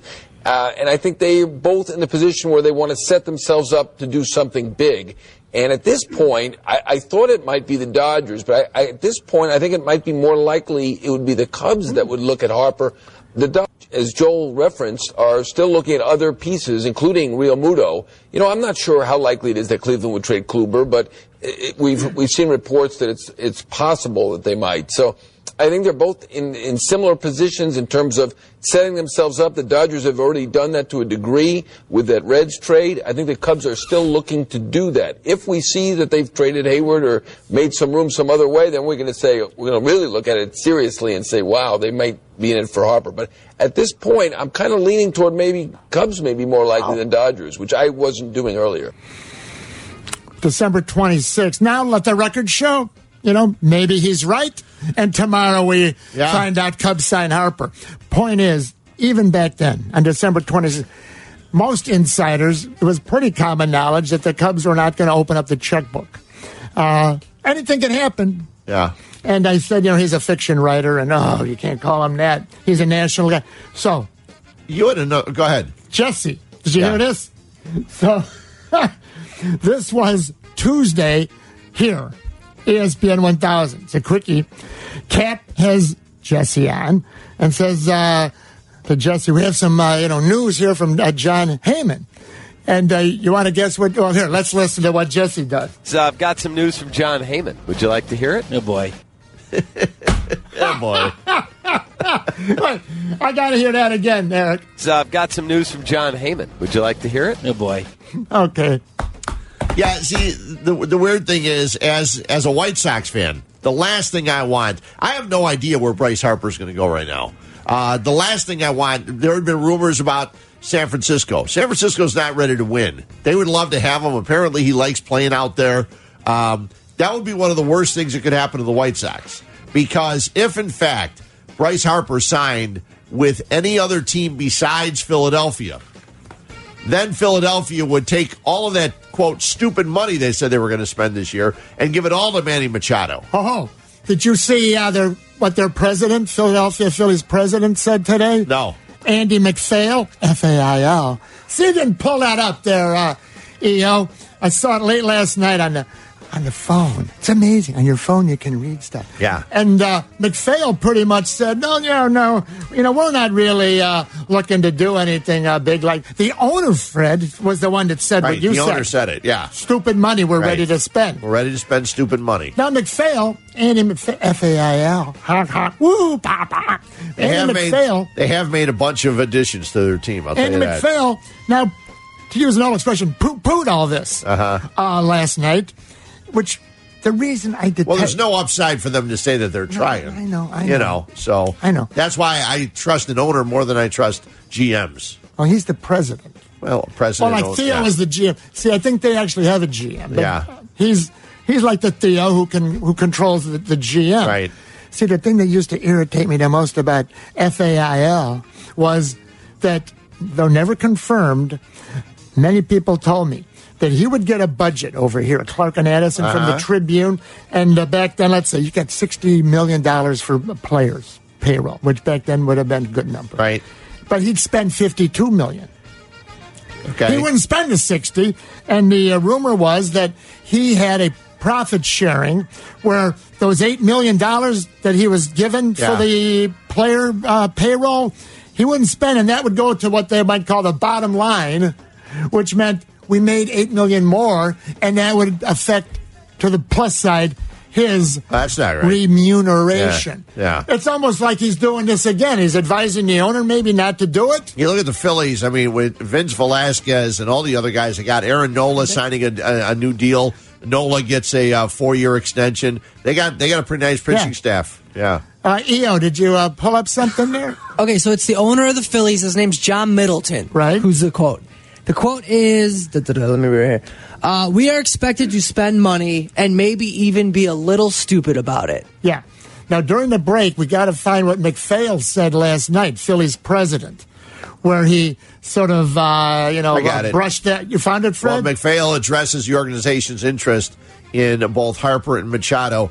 He said, uh, what they want to see is, uh, let's see, if we provide them a winning team, talking about the fans, like Yeah. I said earlier, you can win the offseason. But if you record, uh, I'm sorry, if your record Yeah. isn't where it should be May 15th, it doesn't matter, and you have to very disappointing season. But if you're, uh, I don't see, look, there, uh, been a short, no shortage of brain power devoted to trying to size up players that are available to us and what they bring. Mm-hmm. Just generally speaking, we are uniquely poised right now that there are some great talents out there, and Yeah. any one of these talents could go to any other any club and make a significant difference. You can make the case they bring different things, but Okay. I think they are both uh, beneficial to our club or to your club. Maybe. So I don't All know. right, maybe I misread it. Uh, just because the market is slowing doesn't necessarily mean there isn't interest. I have to consider the possibility that it could be a strategy employed by some that think that uh, that is in their best That interest. sounds like Andy. We'll see. yeah, so We'll we'll, see. see. I, like know, I said, I know how to read him. Maybe I didn't. I still think that uh, the worst thing that's happened to the White Sox is Bryce Harper signs somewhere other than Philadelphia. Hmm. So that would be a bad thing for the Sox. All right, last chance to vote uh, when we return. And next hour, uh, Nick Friedell is going to check in talking NBA from the All Star uh, weekend in Charlotte, North Carolina. Sox fans vote now. If the White Sox sign Manny Machado and starting pitcher Dallas Keuchel, A, they will win the Central Division, American League Central, or B, they'd still be a year away. Got a lot to. Got the yellow pad loaded up. Hour number three next, ESPN 1000.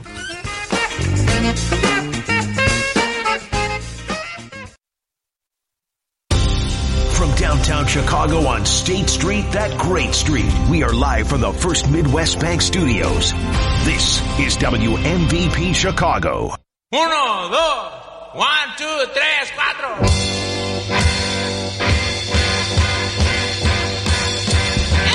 Hour number three, Murph and Fred.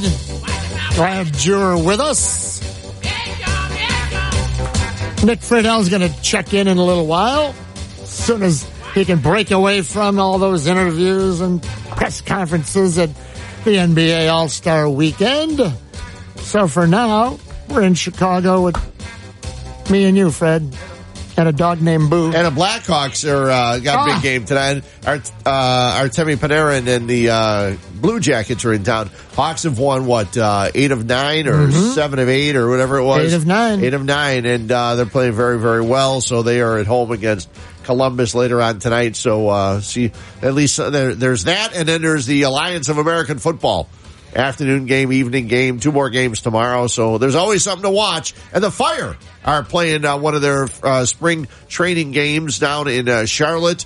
And uh, that's going to be streamed at four o'clock. So I'm watching that one too. So North I, I got a busy Carolina? day. Yep. Is Nick going to go and cover it? He should. He should head on over. Blackhawks. Patrick Kane has now scored scored in 16 straight games. That's pretty good. Patrick Kane I broke mean, goal or assist, right? Correct. Yeah. Score uh, points. Scored Right. points. Right. Right. Listen to this. Patrick Kane. This according to uh, Sun Times uh, Blackhawks guy John Lieser, L I E S E R. Hope I pronounced it correctly, John. Okay, uh, Patrick Kane extended uh, the NHL's longest active point streak to 16 games Thursday, sniping a goal. One of the great phrases in sports. Sniping a goal with two minutes left in the first period. It was a great shot. During uh, this run, Kane, Kaner, has 12 goals, 23 assists, 85 points. Second in the league to Lightning Nikita Kucherov. But here, listen to this. Kane also broke Stan Mikita's franchise record the other day of 14 games in a row 14 straight games with an assist. A setback in 1967 on the Toews uh, goal. Yep. Let me ask you something. Uh, we had Bob Verdi on. Well, we had him on last week. Yeah. Love you, Bob. And you're probably listening. I meant I, we ran out of time. I wanted to ask Bob Verdi because uh, I was at the Hawks game when they started the uh, eight out of nine win streak three Sundays ago. I believe was the matinee game. Eleven thirty on a Sunday afternoon. They beat the Caps eight to five. Everybody was scoring, and I was there with two great buddies of mine. Uh, big Blackhawk fans. Dave Shostokis uh, from uh, Lyons Township High School, LaGrange, and uh, Mike Hillstrom, uh, also from the same uh, Lyons Township, LaGrange. And Dave's been watching hockey like me since we were kids. And I said to Dave, I said, you know, this, this Patrick, you know, Dave knows more about Blackhawks and hockey than I know in my little finger. So I looked at him. I said, Dave, I said, you know, this Patrick Kane, I, I think he's going to, I think he's as good as Stan Mikita. Uh huh. He, I thought he was going to punch me. He looked at me and go, Are you crazy? And now, now I, here, he, he broke Stan Mikita's Yep. franchise record streak of 14 games, now with 16 within his. It was a different game. Oh, I know. And Yeah. no, I know that. It's apples and oranges. But, you know, I watched Stan. Yep. And you watched Stan. Sure. He played 20 years, didn't he? Or what, 19, 20? I keep thinking 21, but that was his number, but whatever. And I, I didn't say better. Right. I didn't say, hey, Dave, he's better, but as good. And I thought he was going to launch me Uh-huh. over the balcony. Yeah. But I wanted to, I'm sorry, so I wanted to ask Bob Verdi last week to, About Mikita and, you know, uh, compare. Yeah. Not, you know, who's better. And, you know, I wouldn't do that. But Sure. uh, maybe we'll have Bob on during the, Bob said if they're in the, The playoffs, playoffs. we'll come, he'll come back on, Yeah. right? Yep. Got they got uh, they fell a point back I think last night because of Minnesota or Mm-hmm, something. So yeah. Uh, uh, let's refresh our uh, uh, Twitter poll questions here. And uh, White Sox fans, we'll bring Eric in in a moment here. Want to hear the results?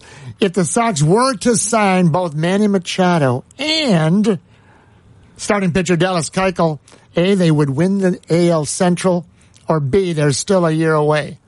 That AL Central is not too hot. No, it's not. Uh, number, next, also, White Sox fans, or baseball fans in general, I'm sorry, has Manny Machado or Manny Macho, has his anti hustle passed? You know, in the past, I'm no, uh, uh, I'm not a hustle guy. Johnny Hustle Yeah, or Johnny whatever, Hustle, yeah. right? Is it affecting offers from teams? Maybe some teams have not even said, we don't want any part Right. of them, or, and that's a simple yes or no. And uh, final is Cub fans, and voted ESPN 1000, everybody. Cub fans, no money for Harper, it appears, right? Tom Ricketts is uh, multiple choice. By saying no money for Harper, Tom Ricketts is A, smart. He's frugal, but he's smart. B, he's punishing Theo for the past free agent mistakes. Or C, he's really punishing the fans. All right? Okay. Okay. The reason I include that third one, Fred, just to remind, and then I want to talk Sox with you. Just to remind everybody, the first five years Tom Ricketts owned the team 2010, 11, 12, 13, and 2014. That's five years. He finished fifth, fifth, fifth, fifth, fifth. All right? Yep. Fans went through a lot. Some fans stopped watching. Sure. Some fans died. Fair weather fans, Uh-huh. but you can be any kind of fan you want. Some fans didn't make it through the uh, fifth fifth Yes. place finish. Yes. They're gone. Yes. Yep. So five consecutive years, Tom Ricketts of finishing fifth, and now there's no money. You heard Jesse. You heard Jesse the other day talking about that. The Cubs, Jesse, what did you say? You have the money. Don't forget that they all have the money. So if you're wasting a few dollars late in the contract, so what? Get the next guy. I mean, that's the you have to change your perspective because these owners have it. Let's go to uh, EO11, Eric Ostrowski. Let's the only take a thing I disagree with him is you don't have to change your perspective. No, No. No, You say this is it. but it doesn't mean that I can't be upset. Sure. There's not, you know, Cub fans aren't mad. There's not many Cub fans mad out there. That's okay. I know the I, I know I know what how I, I answered this question. I, I don't think I uh, I don't think I'm with the uh, majority. All right, you want to go on the uh, Tom Ricketts one there, number six? Is that the one you? Uh, Yeah. Okay. Cub fans, there's no money for Harper. A, B, or C. Tom Ricketts is smart, just frugal. B, he's punishing Theo. Close. A, see how good Theo's going to be without the checkbook. No uh, farm system. Right. Oh, I heard what's his name on Jason McLeod earlier this week, the Cubs director of scouting and player Did development. he talk about how their top prospects are all pitchers? He said, "Well, you know what? We've done real well in the first round." He's been He had four good picks. Yeah, Yeah. I'm telling you, this guy. If you if someone ever asks you how come the Cubs only won one time, like the '85 Bears, it's very simple. Theo brought in when he was signed to be general manager president. He brought in two guys, Jed Hoyer and Jason McLeod, director of scouting and uh, development. Both were his boss from Boston days, and Jed was over at San Diego with, "Hey, who do you get?" Jason McLeod.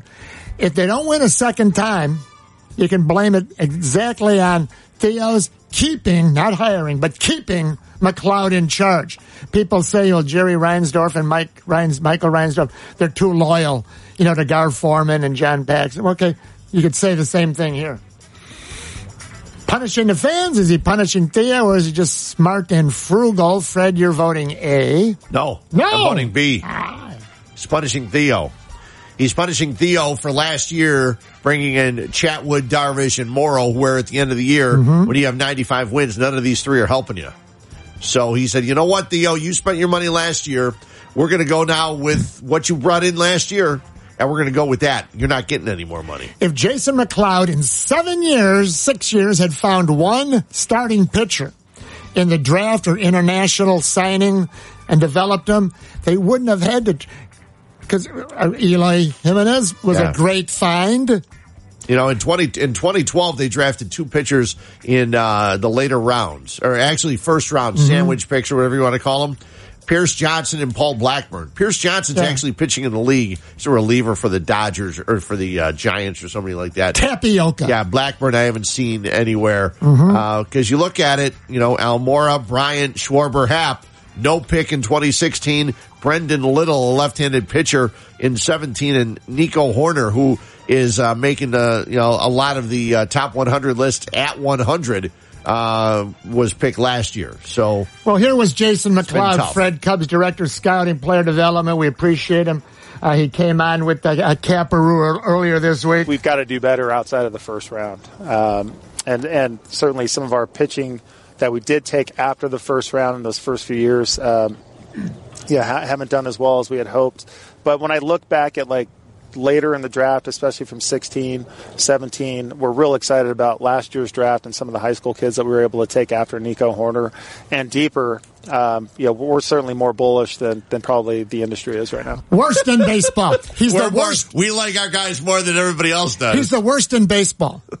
and if they don't get to the World Series again, much less win another World Series, right there, you can blame that guy. I like Four that last picks. line. Four picks. You know, you couldn't make this stuff up. We If- like our guys more than everybody else does. If we had someone here that could uh, do a fake voice of McLeod and we went up to production there and uh, said, here's a script, and right they go, well, he would never say that. we've got to do better outside of the first round. Um, Duh. And and certainly some of our pitching that we did take after the first round in those first few years, um, yeah, ha- haven't done as well as we had hoped. But when I look back at like later in the draft, especially from 16, 17, we're real excited about last year's draft and some of the high school kids that we were able to take after Nico Hoerner and deeper. Um, you know, we're certainly more bullish than, than probably the industry is right now. Yeah, 12, 13, 14, 15 are just like uh, erased. I love that last line. We're more bullish on our picks than the industry is. We had four good uh, picks the first. That's the only four picks he's had in seven years that have made the big leagues. Yeah. The high first round picks from the tanking. Yeah. Then after you're done tanking and you win Yeah. a World Series, you realize it's tough to pick down further in the draft. And remember, you know how Theo got all the uh, players? He traded the uh, he traded Jim Hendry's starting rotation. Remember, oh, it's everything's barren. When he got here, he did good trades. Don't get me wrong. He traded Dempster. He traded Garza. He traded Schwarber. Uh, uh, no, no, uh, so, Samardzija. Let me start. Right. He traded Garza. He traded Dempster. He traded Samardzija, and he traded uh, Andrew Cashner for Rizzo. Right. Great trades, but don't say we don't have anything when we got here. Yeah. And and the farm system had uh, Javi Baez and Willson Contreras, who they often talk about how we developed them, but they make it sound, in my opinion, little uh, uh, uh, through omission. Uh, they never mentioned that they weren't their guys. They they traded uh, Starlin Castro, Sean Marsh. I mean, everyone. They know, also traded the pitcher to get Arrieta to bring Arrieta in. well, that was a good flip. Right. That was Yeah. uh, Feldman. Right. They That was a traded good Feldman, flip. picked up not Yeah. only Arrieta but Strop. So was a great move. Yeah, Strop, who actually It's a was- very smart move. Sta- Strop, who was actually an infielder when Mhm. he first got into baseball, and Yeah. then they realized, you know what, you can't hit. Yeah. so, uh, but we like your arm, so become a pitcher. So So let's bring in EO eleven. Cub fans, there's no money for Harper. Tom Ricketts, after finishing fifth the first five years, is now uh, punishing someone, or is he just being frugal? Uh, punishing Theo, punishing the fans, or smart, smart not to spend that money. All right, Eric, what you got, buddy? All right, on the bottom was 17% saying that he's punishing Theo. Of course. 30% saying he's punishing the fans, and 53% say it's smart, Mm-hmm. but just frugal. You know that luxury tax?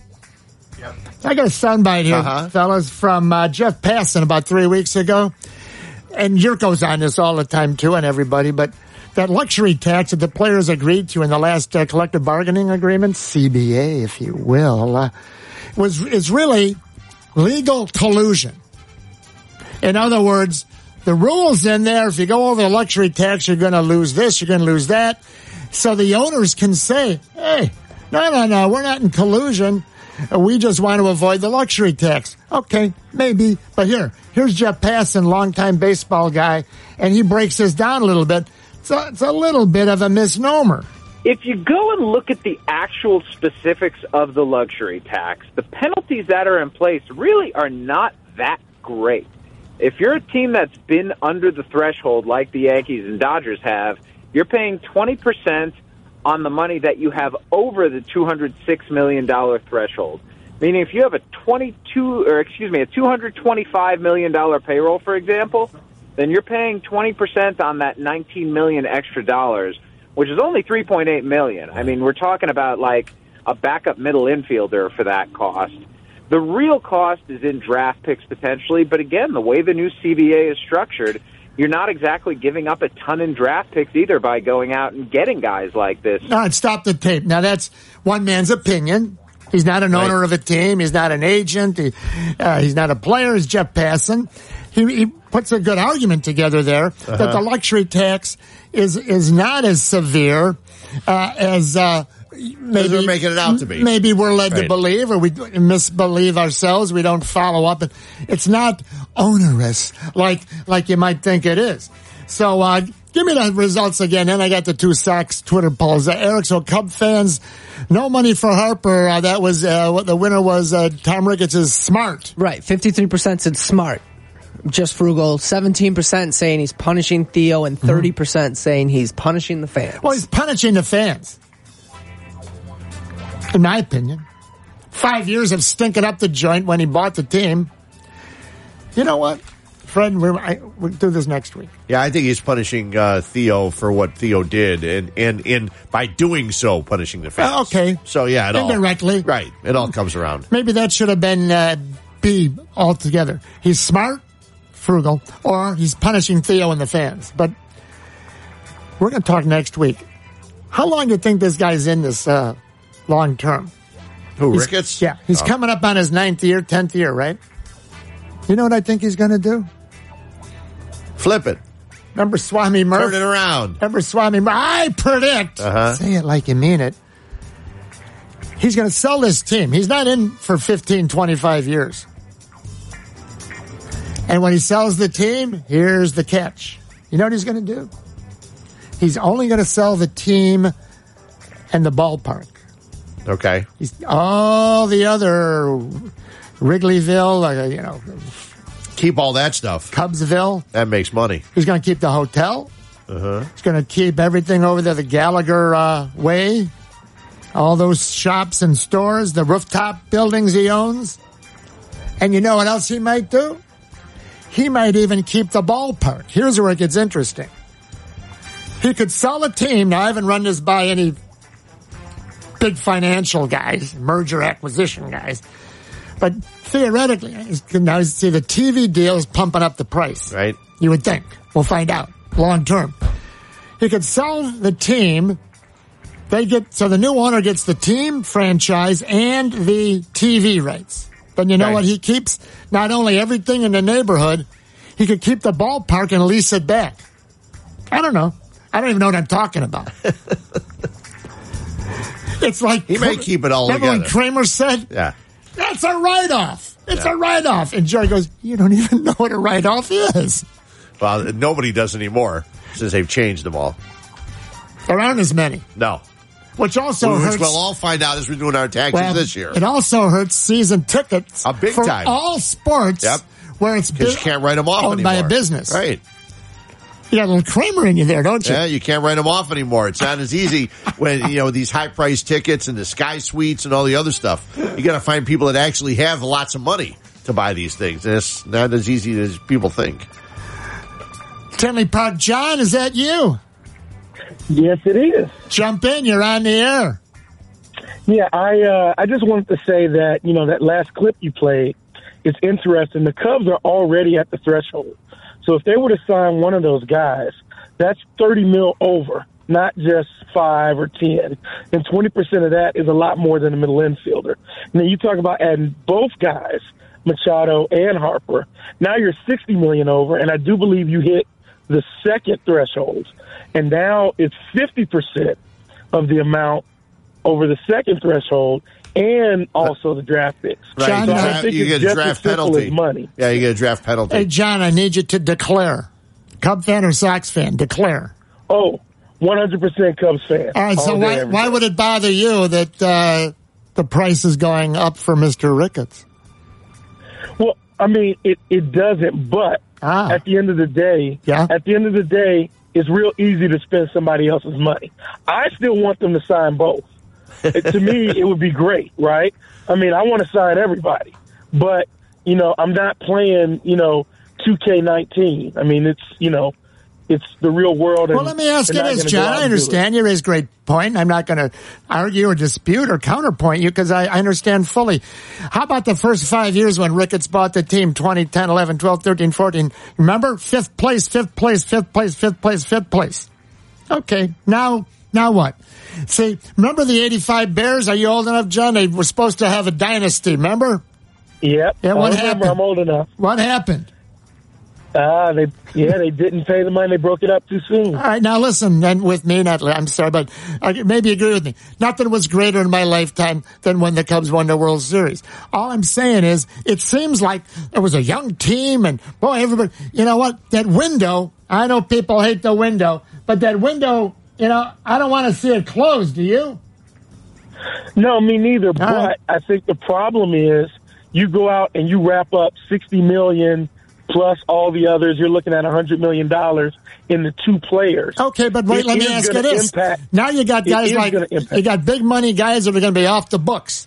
I don't have it in front of me. Morrow next year, that's ten million off the books. You got uh, Lester. I believe this is his last year. The Cubs have the option. I could be off by a year. There's twenty million.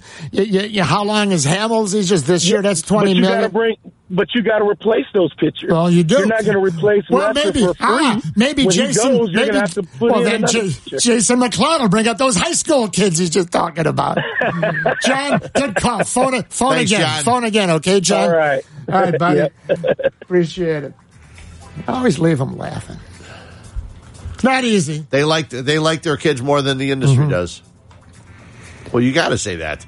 Eric, if the Twitter poll, number two, if White Sox sign Manny Machado and Dallas Keuchel, the left-handed starting pitcher, A, Sox could Sox will win the American League Central. B, they'd still be a year away. Fred, uh, it's a loaded I question. still be a year away. because even with the now your starting pitching is Giolito, Lopez, Rodon, and number four is not bad. He's a nine and nine sort of workhorse, uh, Ivan uh, Nova, right? Yep.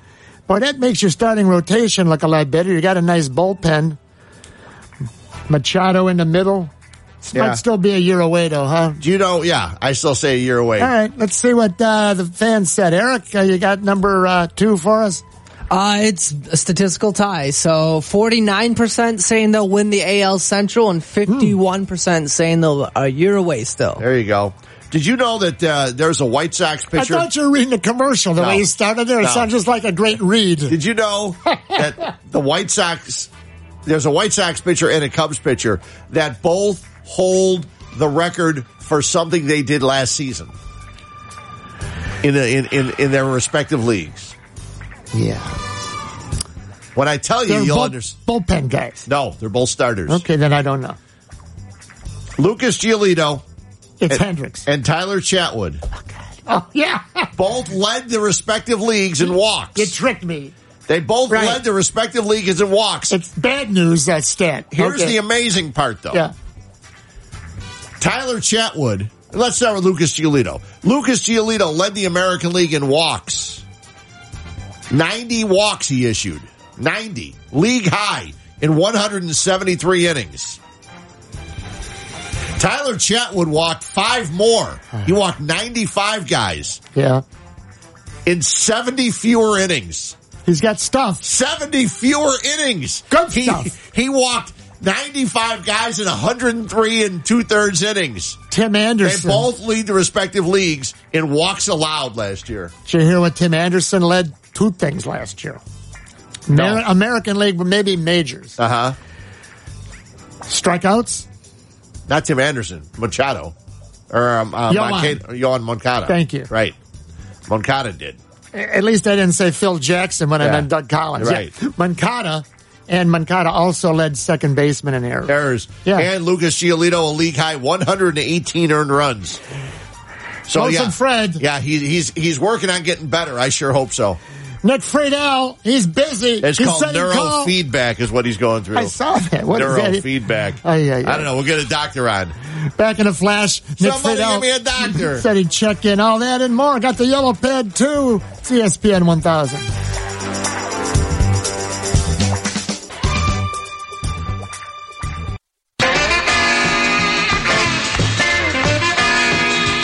On the home stretch, Murph and Fred eagerly awaiting to hear from.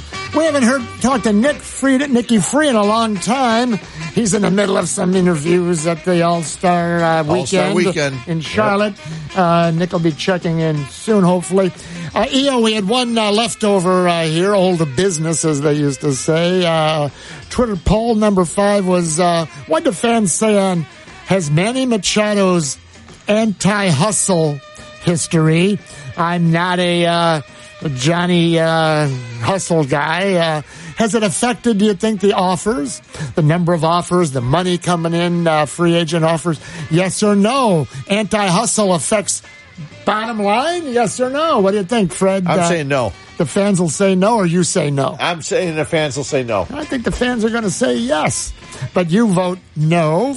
I'm going to vote yes. What do we have there, Eric? 57% of the voters say yes, it has affected the offers he's receiving. You know, anytime it's between 40 and 60 on the Right. teeter totter, plus or minus, uh, you know, air, that, that's a good question. So it's pretty much split, a little bit heavy on the six. Hey, until we hear from Nick, They call me Mellow Yellow. let's go to Yellow Patch, Fred. They call me Mellow Yellow. All right, so uh, the Bulls win an exciting game at home Thursday. What was it? 122 to 110 over the Memphis Grizzly, I believe. How many fans of the 19,000 would you guess were mad? We're there? No, Uh, no, no. Well, it, uh, they, they sold 19,000 tickets, Right, so you're right. right. You know what? They don't show the second deck. How many were level. mad that they ma- mad that they won? Yeah, I- of the nineteen thousand that were there, I'd say about uh, fifteen hundred. Yeah, Yeah, maybe. yeah. Less than 10%, let's Yeah. say. I thought I thought you you should have been happy to see Otto Porter playing well with Huh. Lauri Markkanen and LaVine playing okay and uh, things like that. I do understand, and Silvy brings up a great point. Yeah. Um, when he says that you know you shouldn't be playing Robin Lopez because he's not going to be helping you next year or the year after that. I understand he's a veteran player. I don't know why um, he hasn't asked to be traded or he hasn't asked to be bought, out, which the, the Bulls did say that they would do, even if John Paxson says he doesn't believe in it. Mhm. Uh, they would do it. I'm surprised he hasn't because if he's there on your bench, Jim Boylen's going to put him in and he's going to score 20 points. So I understand you, you know, let the other guys, young guys work with playing with each other, but, um, you know, Lopez isn't going to be here. So So the 19,000 fans, if indeed uh, everyone that bought a ticket, someone showed up, Yeah. maybe a 10% were unhappy? Maybe 5 or 10%. Yeah. So in other words, if so if a, a tank guy, and you mentioned Silvy, right? If he were at the game, he would have been unhappy with the win. I think I've even heard him say, "I want him winning or close, and then lose at the end." Right. Lose on a buzzer beater. Okay. Yeah. Play well. Have Otto Porter and Markkanen and uh, LaVine Mm-hmm. all play well, and then oh, they lose on a buzzer beater at the end. I Great game. We I heard, lost. I heard someone this week say a guy that's been a tanker, pro tanker. Yeah. After the victory, and uh, like you say, uh, Otto Porter Jr. with Big thir- game. 37 or what Big the heck did he have? Yeah. Yep. And, uh, you know, he's had four good games in a row 18, 18, Uh-huh. 17, and then the. But uh, I heard a, a, a pro tanker say, I forget where, I heard, say, uh, well, you know what? Uh, uh, it's sort of interesting. I got caught up in it. I sort of liked that game last night. Yeah. Well, it was fun to you watch. can't, you can't be both. Well, I guess you apparently in this world you can. You can be both. In a lot of things, you can be both. So, Okay. Where's my mellow yellow? not a problem. Where's my mellow yellow music, Eric? Have you ever had a mellow yellow? They sell the soda mellow yellow. I've never had it. I always thought Not it was like a tempted. cheap ripoff of. Uh, of, Seven uh, Up? No, no, no, no. Uh, Mountain Dew. 50 Oh, Mountain yeah. Dew. Yeah. Never tried one. A mellow yellow. No. Mountain Dew? No, Mountain Dew. Used to. Yeah. No. Not anymore. No, no. That's enough caffeine for I a week. caffeine once a week. Yeah. Saturday morning at 9 a.m. Next. NFL lingo Okay. and a yellow pad. NFL lingo. I heard this this week from a uh, NFL, you know, reporter, beat guy, long, long time guy, right? And he was talking about the Bears, and I believe uh, who's our guy, Nickel Callahan there, uh, the, the, Right? Bryce Callahan. Bryce Callahan, and this uh, longtime football insider said, "Yeah, and that uh, slot corner."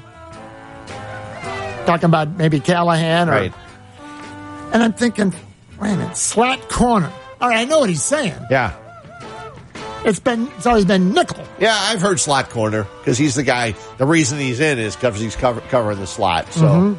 yeah, right. was always the nickel because that was the name of the defense, and now they named him a slot corner. Well, nickel is five cents. It's a five, and that means you have five defensive uh, backs. Right. The nickel. Well, explain the dime then. Well, that was one more than five. That was when you had six. Well, wasn't wasn't it six then? Because there was no coin for six cents. So it's a dime. Maybe Okay. a half pence. It could have been.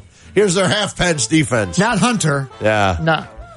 No, because he's somewhere else now. Yeah. I think, uh, did he go to Texas with all the other retreads? But here's oh, the- sorry, I called Matt Davidson a retread. thing. Here's why I found slot corner so interesting. Uh huh. In a history of not just sports, but uh, words, phrases, people always shorten them over time. So you have one less syllable, right? Or two less syllables. I was right. Pence is in Texas. Okay. So, nickel, that's two syllables, right? Uh-huh. Or is it one? There's some funny words it's Nickel. There's two, I think. nickel. Okay.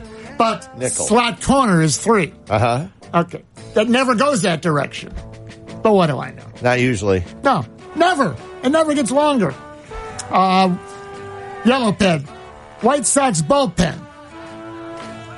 There's some good guys. You got two guys there on your south side, Fred Huebner. Kelvin Herrera and Alex Colome. Is that Col- it? Colome. Colome, I'm sorry. Yep. These two guys are big time seventh, eighth, not necessarily closer guys, though they could. Herrera was, yeah. But, but they're big time Yeah. back end back end guys. Yep. Now They can both do it. You know- Colome did it last year, and Herrera did it year before that for uh, the Royals. You know, it's interesting. The easiest way to tank in baseball, if you're a front office, have no bullpen. You can have your starters and this, and you mask it. You hide it by doing what? Having no bust out a bust out bullpen. Then you lose the games and you hey, we tanked, but it didn't look like it. Right. This is Oppo. The White Sox, and they had bullpen last year, guys, and they made. Here's what it is: they flip them. Flipper, Flipper, faster than. Thank you, thank you. They flip them. So you got these two guys, Colome and uh, Herrera, and unless the Sox are knocking on the door at first place, then all bets are off. Don't get me. But you could flip these guys for a nice pros, couple of double A prospect for each of them. Maybe If you want to, Colome in uh, 2017 led baseball in uh, or led the American League in saves with 47. Okay. So last year, not so much. He played. Uh, boy, he pitched in more games last year too, but he only had 12 saves. So Let's go to uh, John in uh, Glendale Heights, Northwest Suburbs. Has his yellow. Got your yellow pad out there, John? No, I don't. No, I don't. That's but uh, I just want to comment on your tanking theory. Hmm. Go ahead. That uh, I know you get revenue sharing, and uh, all the teams get revenue sharing at basketball. The bottom three or four teams take away the revenue sharing for the year. Well, isn't that That way they sort won't of? tank no more. I appreciate it. Thanks for jumping in up against the clock. Phone again, John. That sort of happens in relegation in soccer. The money is also Oh, sure. involved, right? Oh yeah, yeah. Everybody, everybody that's relegated gets less money. Okay. All right. A lot less. Tell you what, Murph and Fred going to catch up on a few things. Back in a flash. Maybe. Otherwise, next week, Nick Friedell. He's still saying he'll check in back after this. Nicky.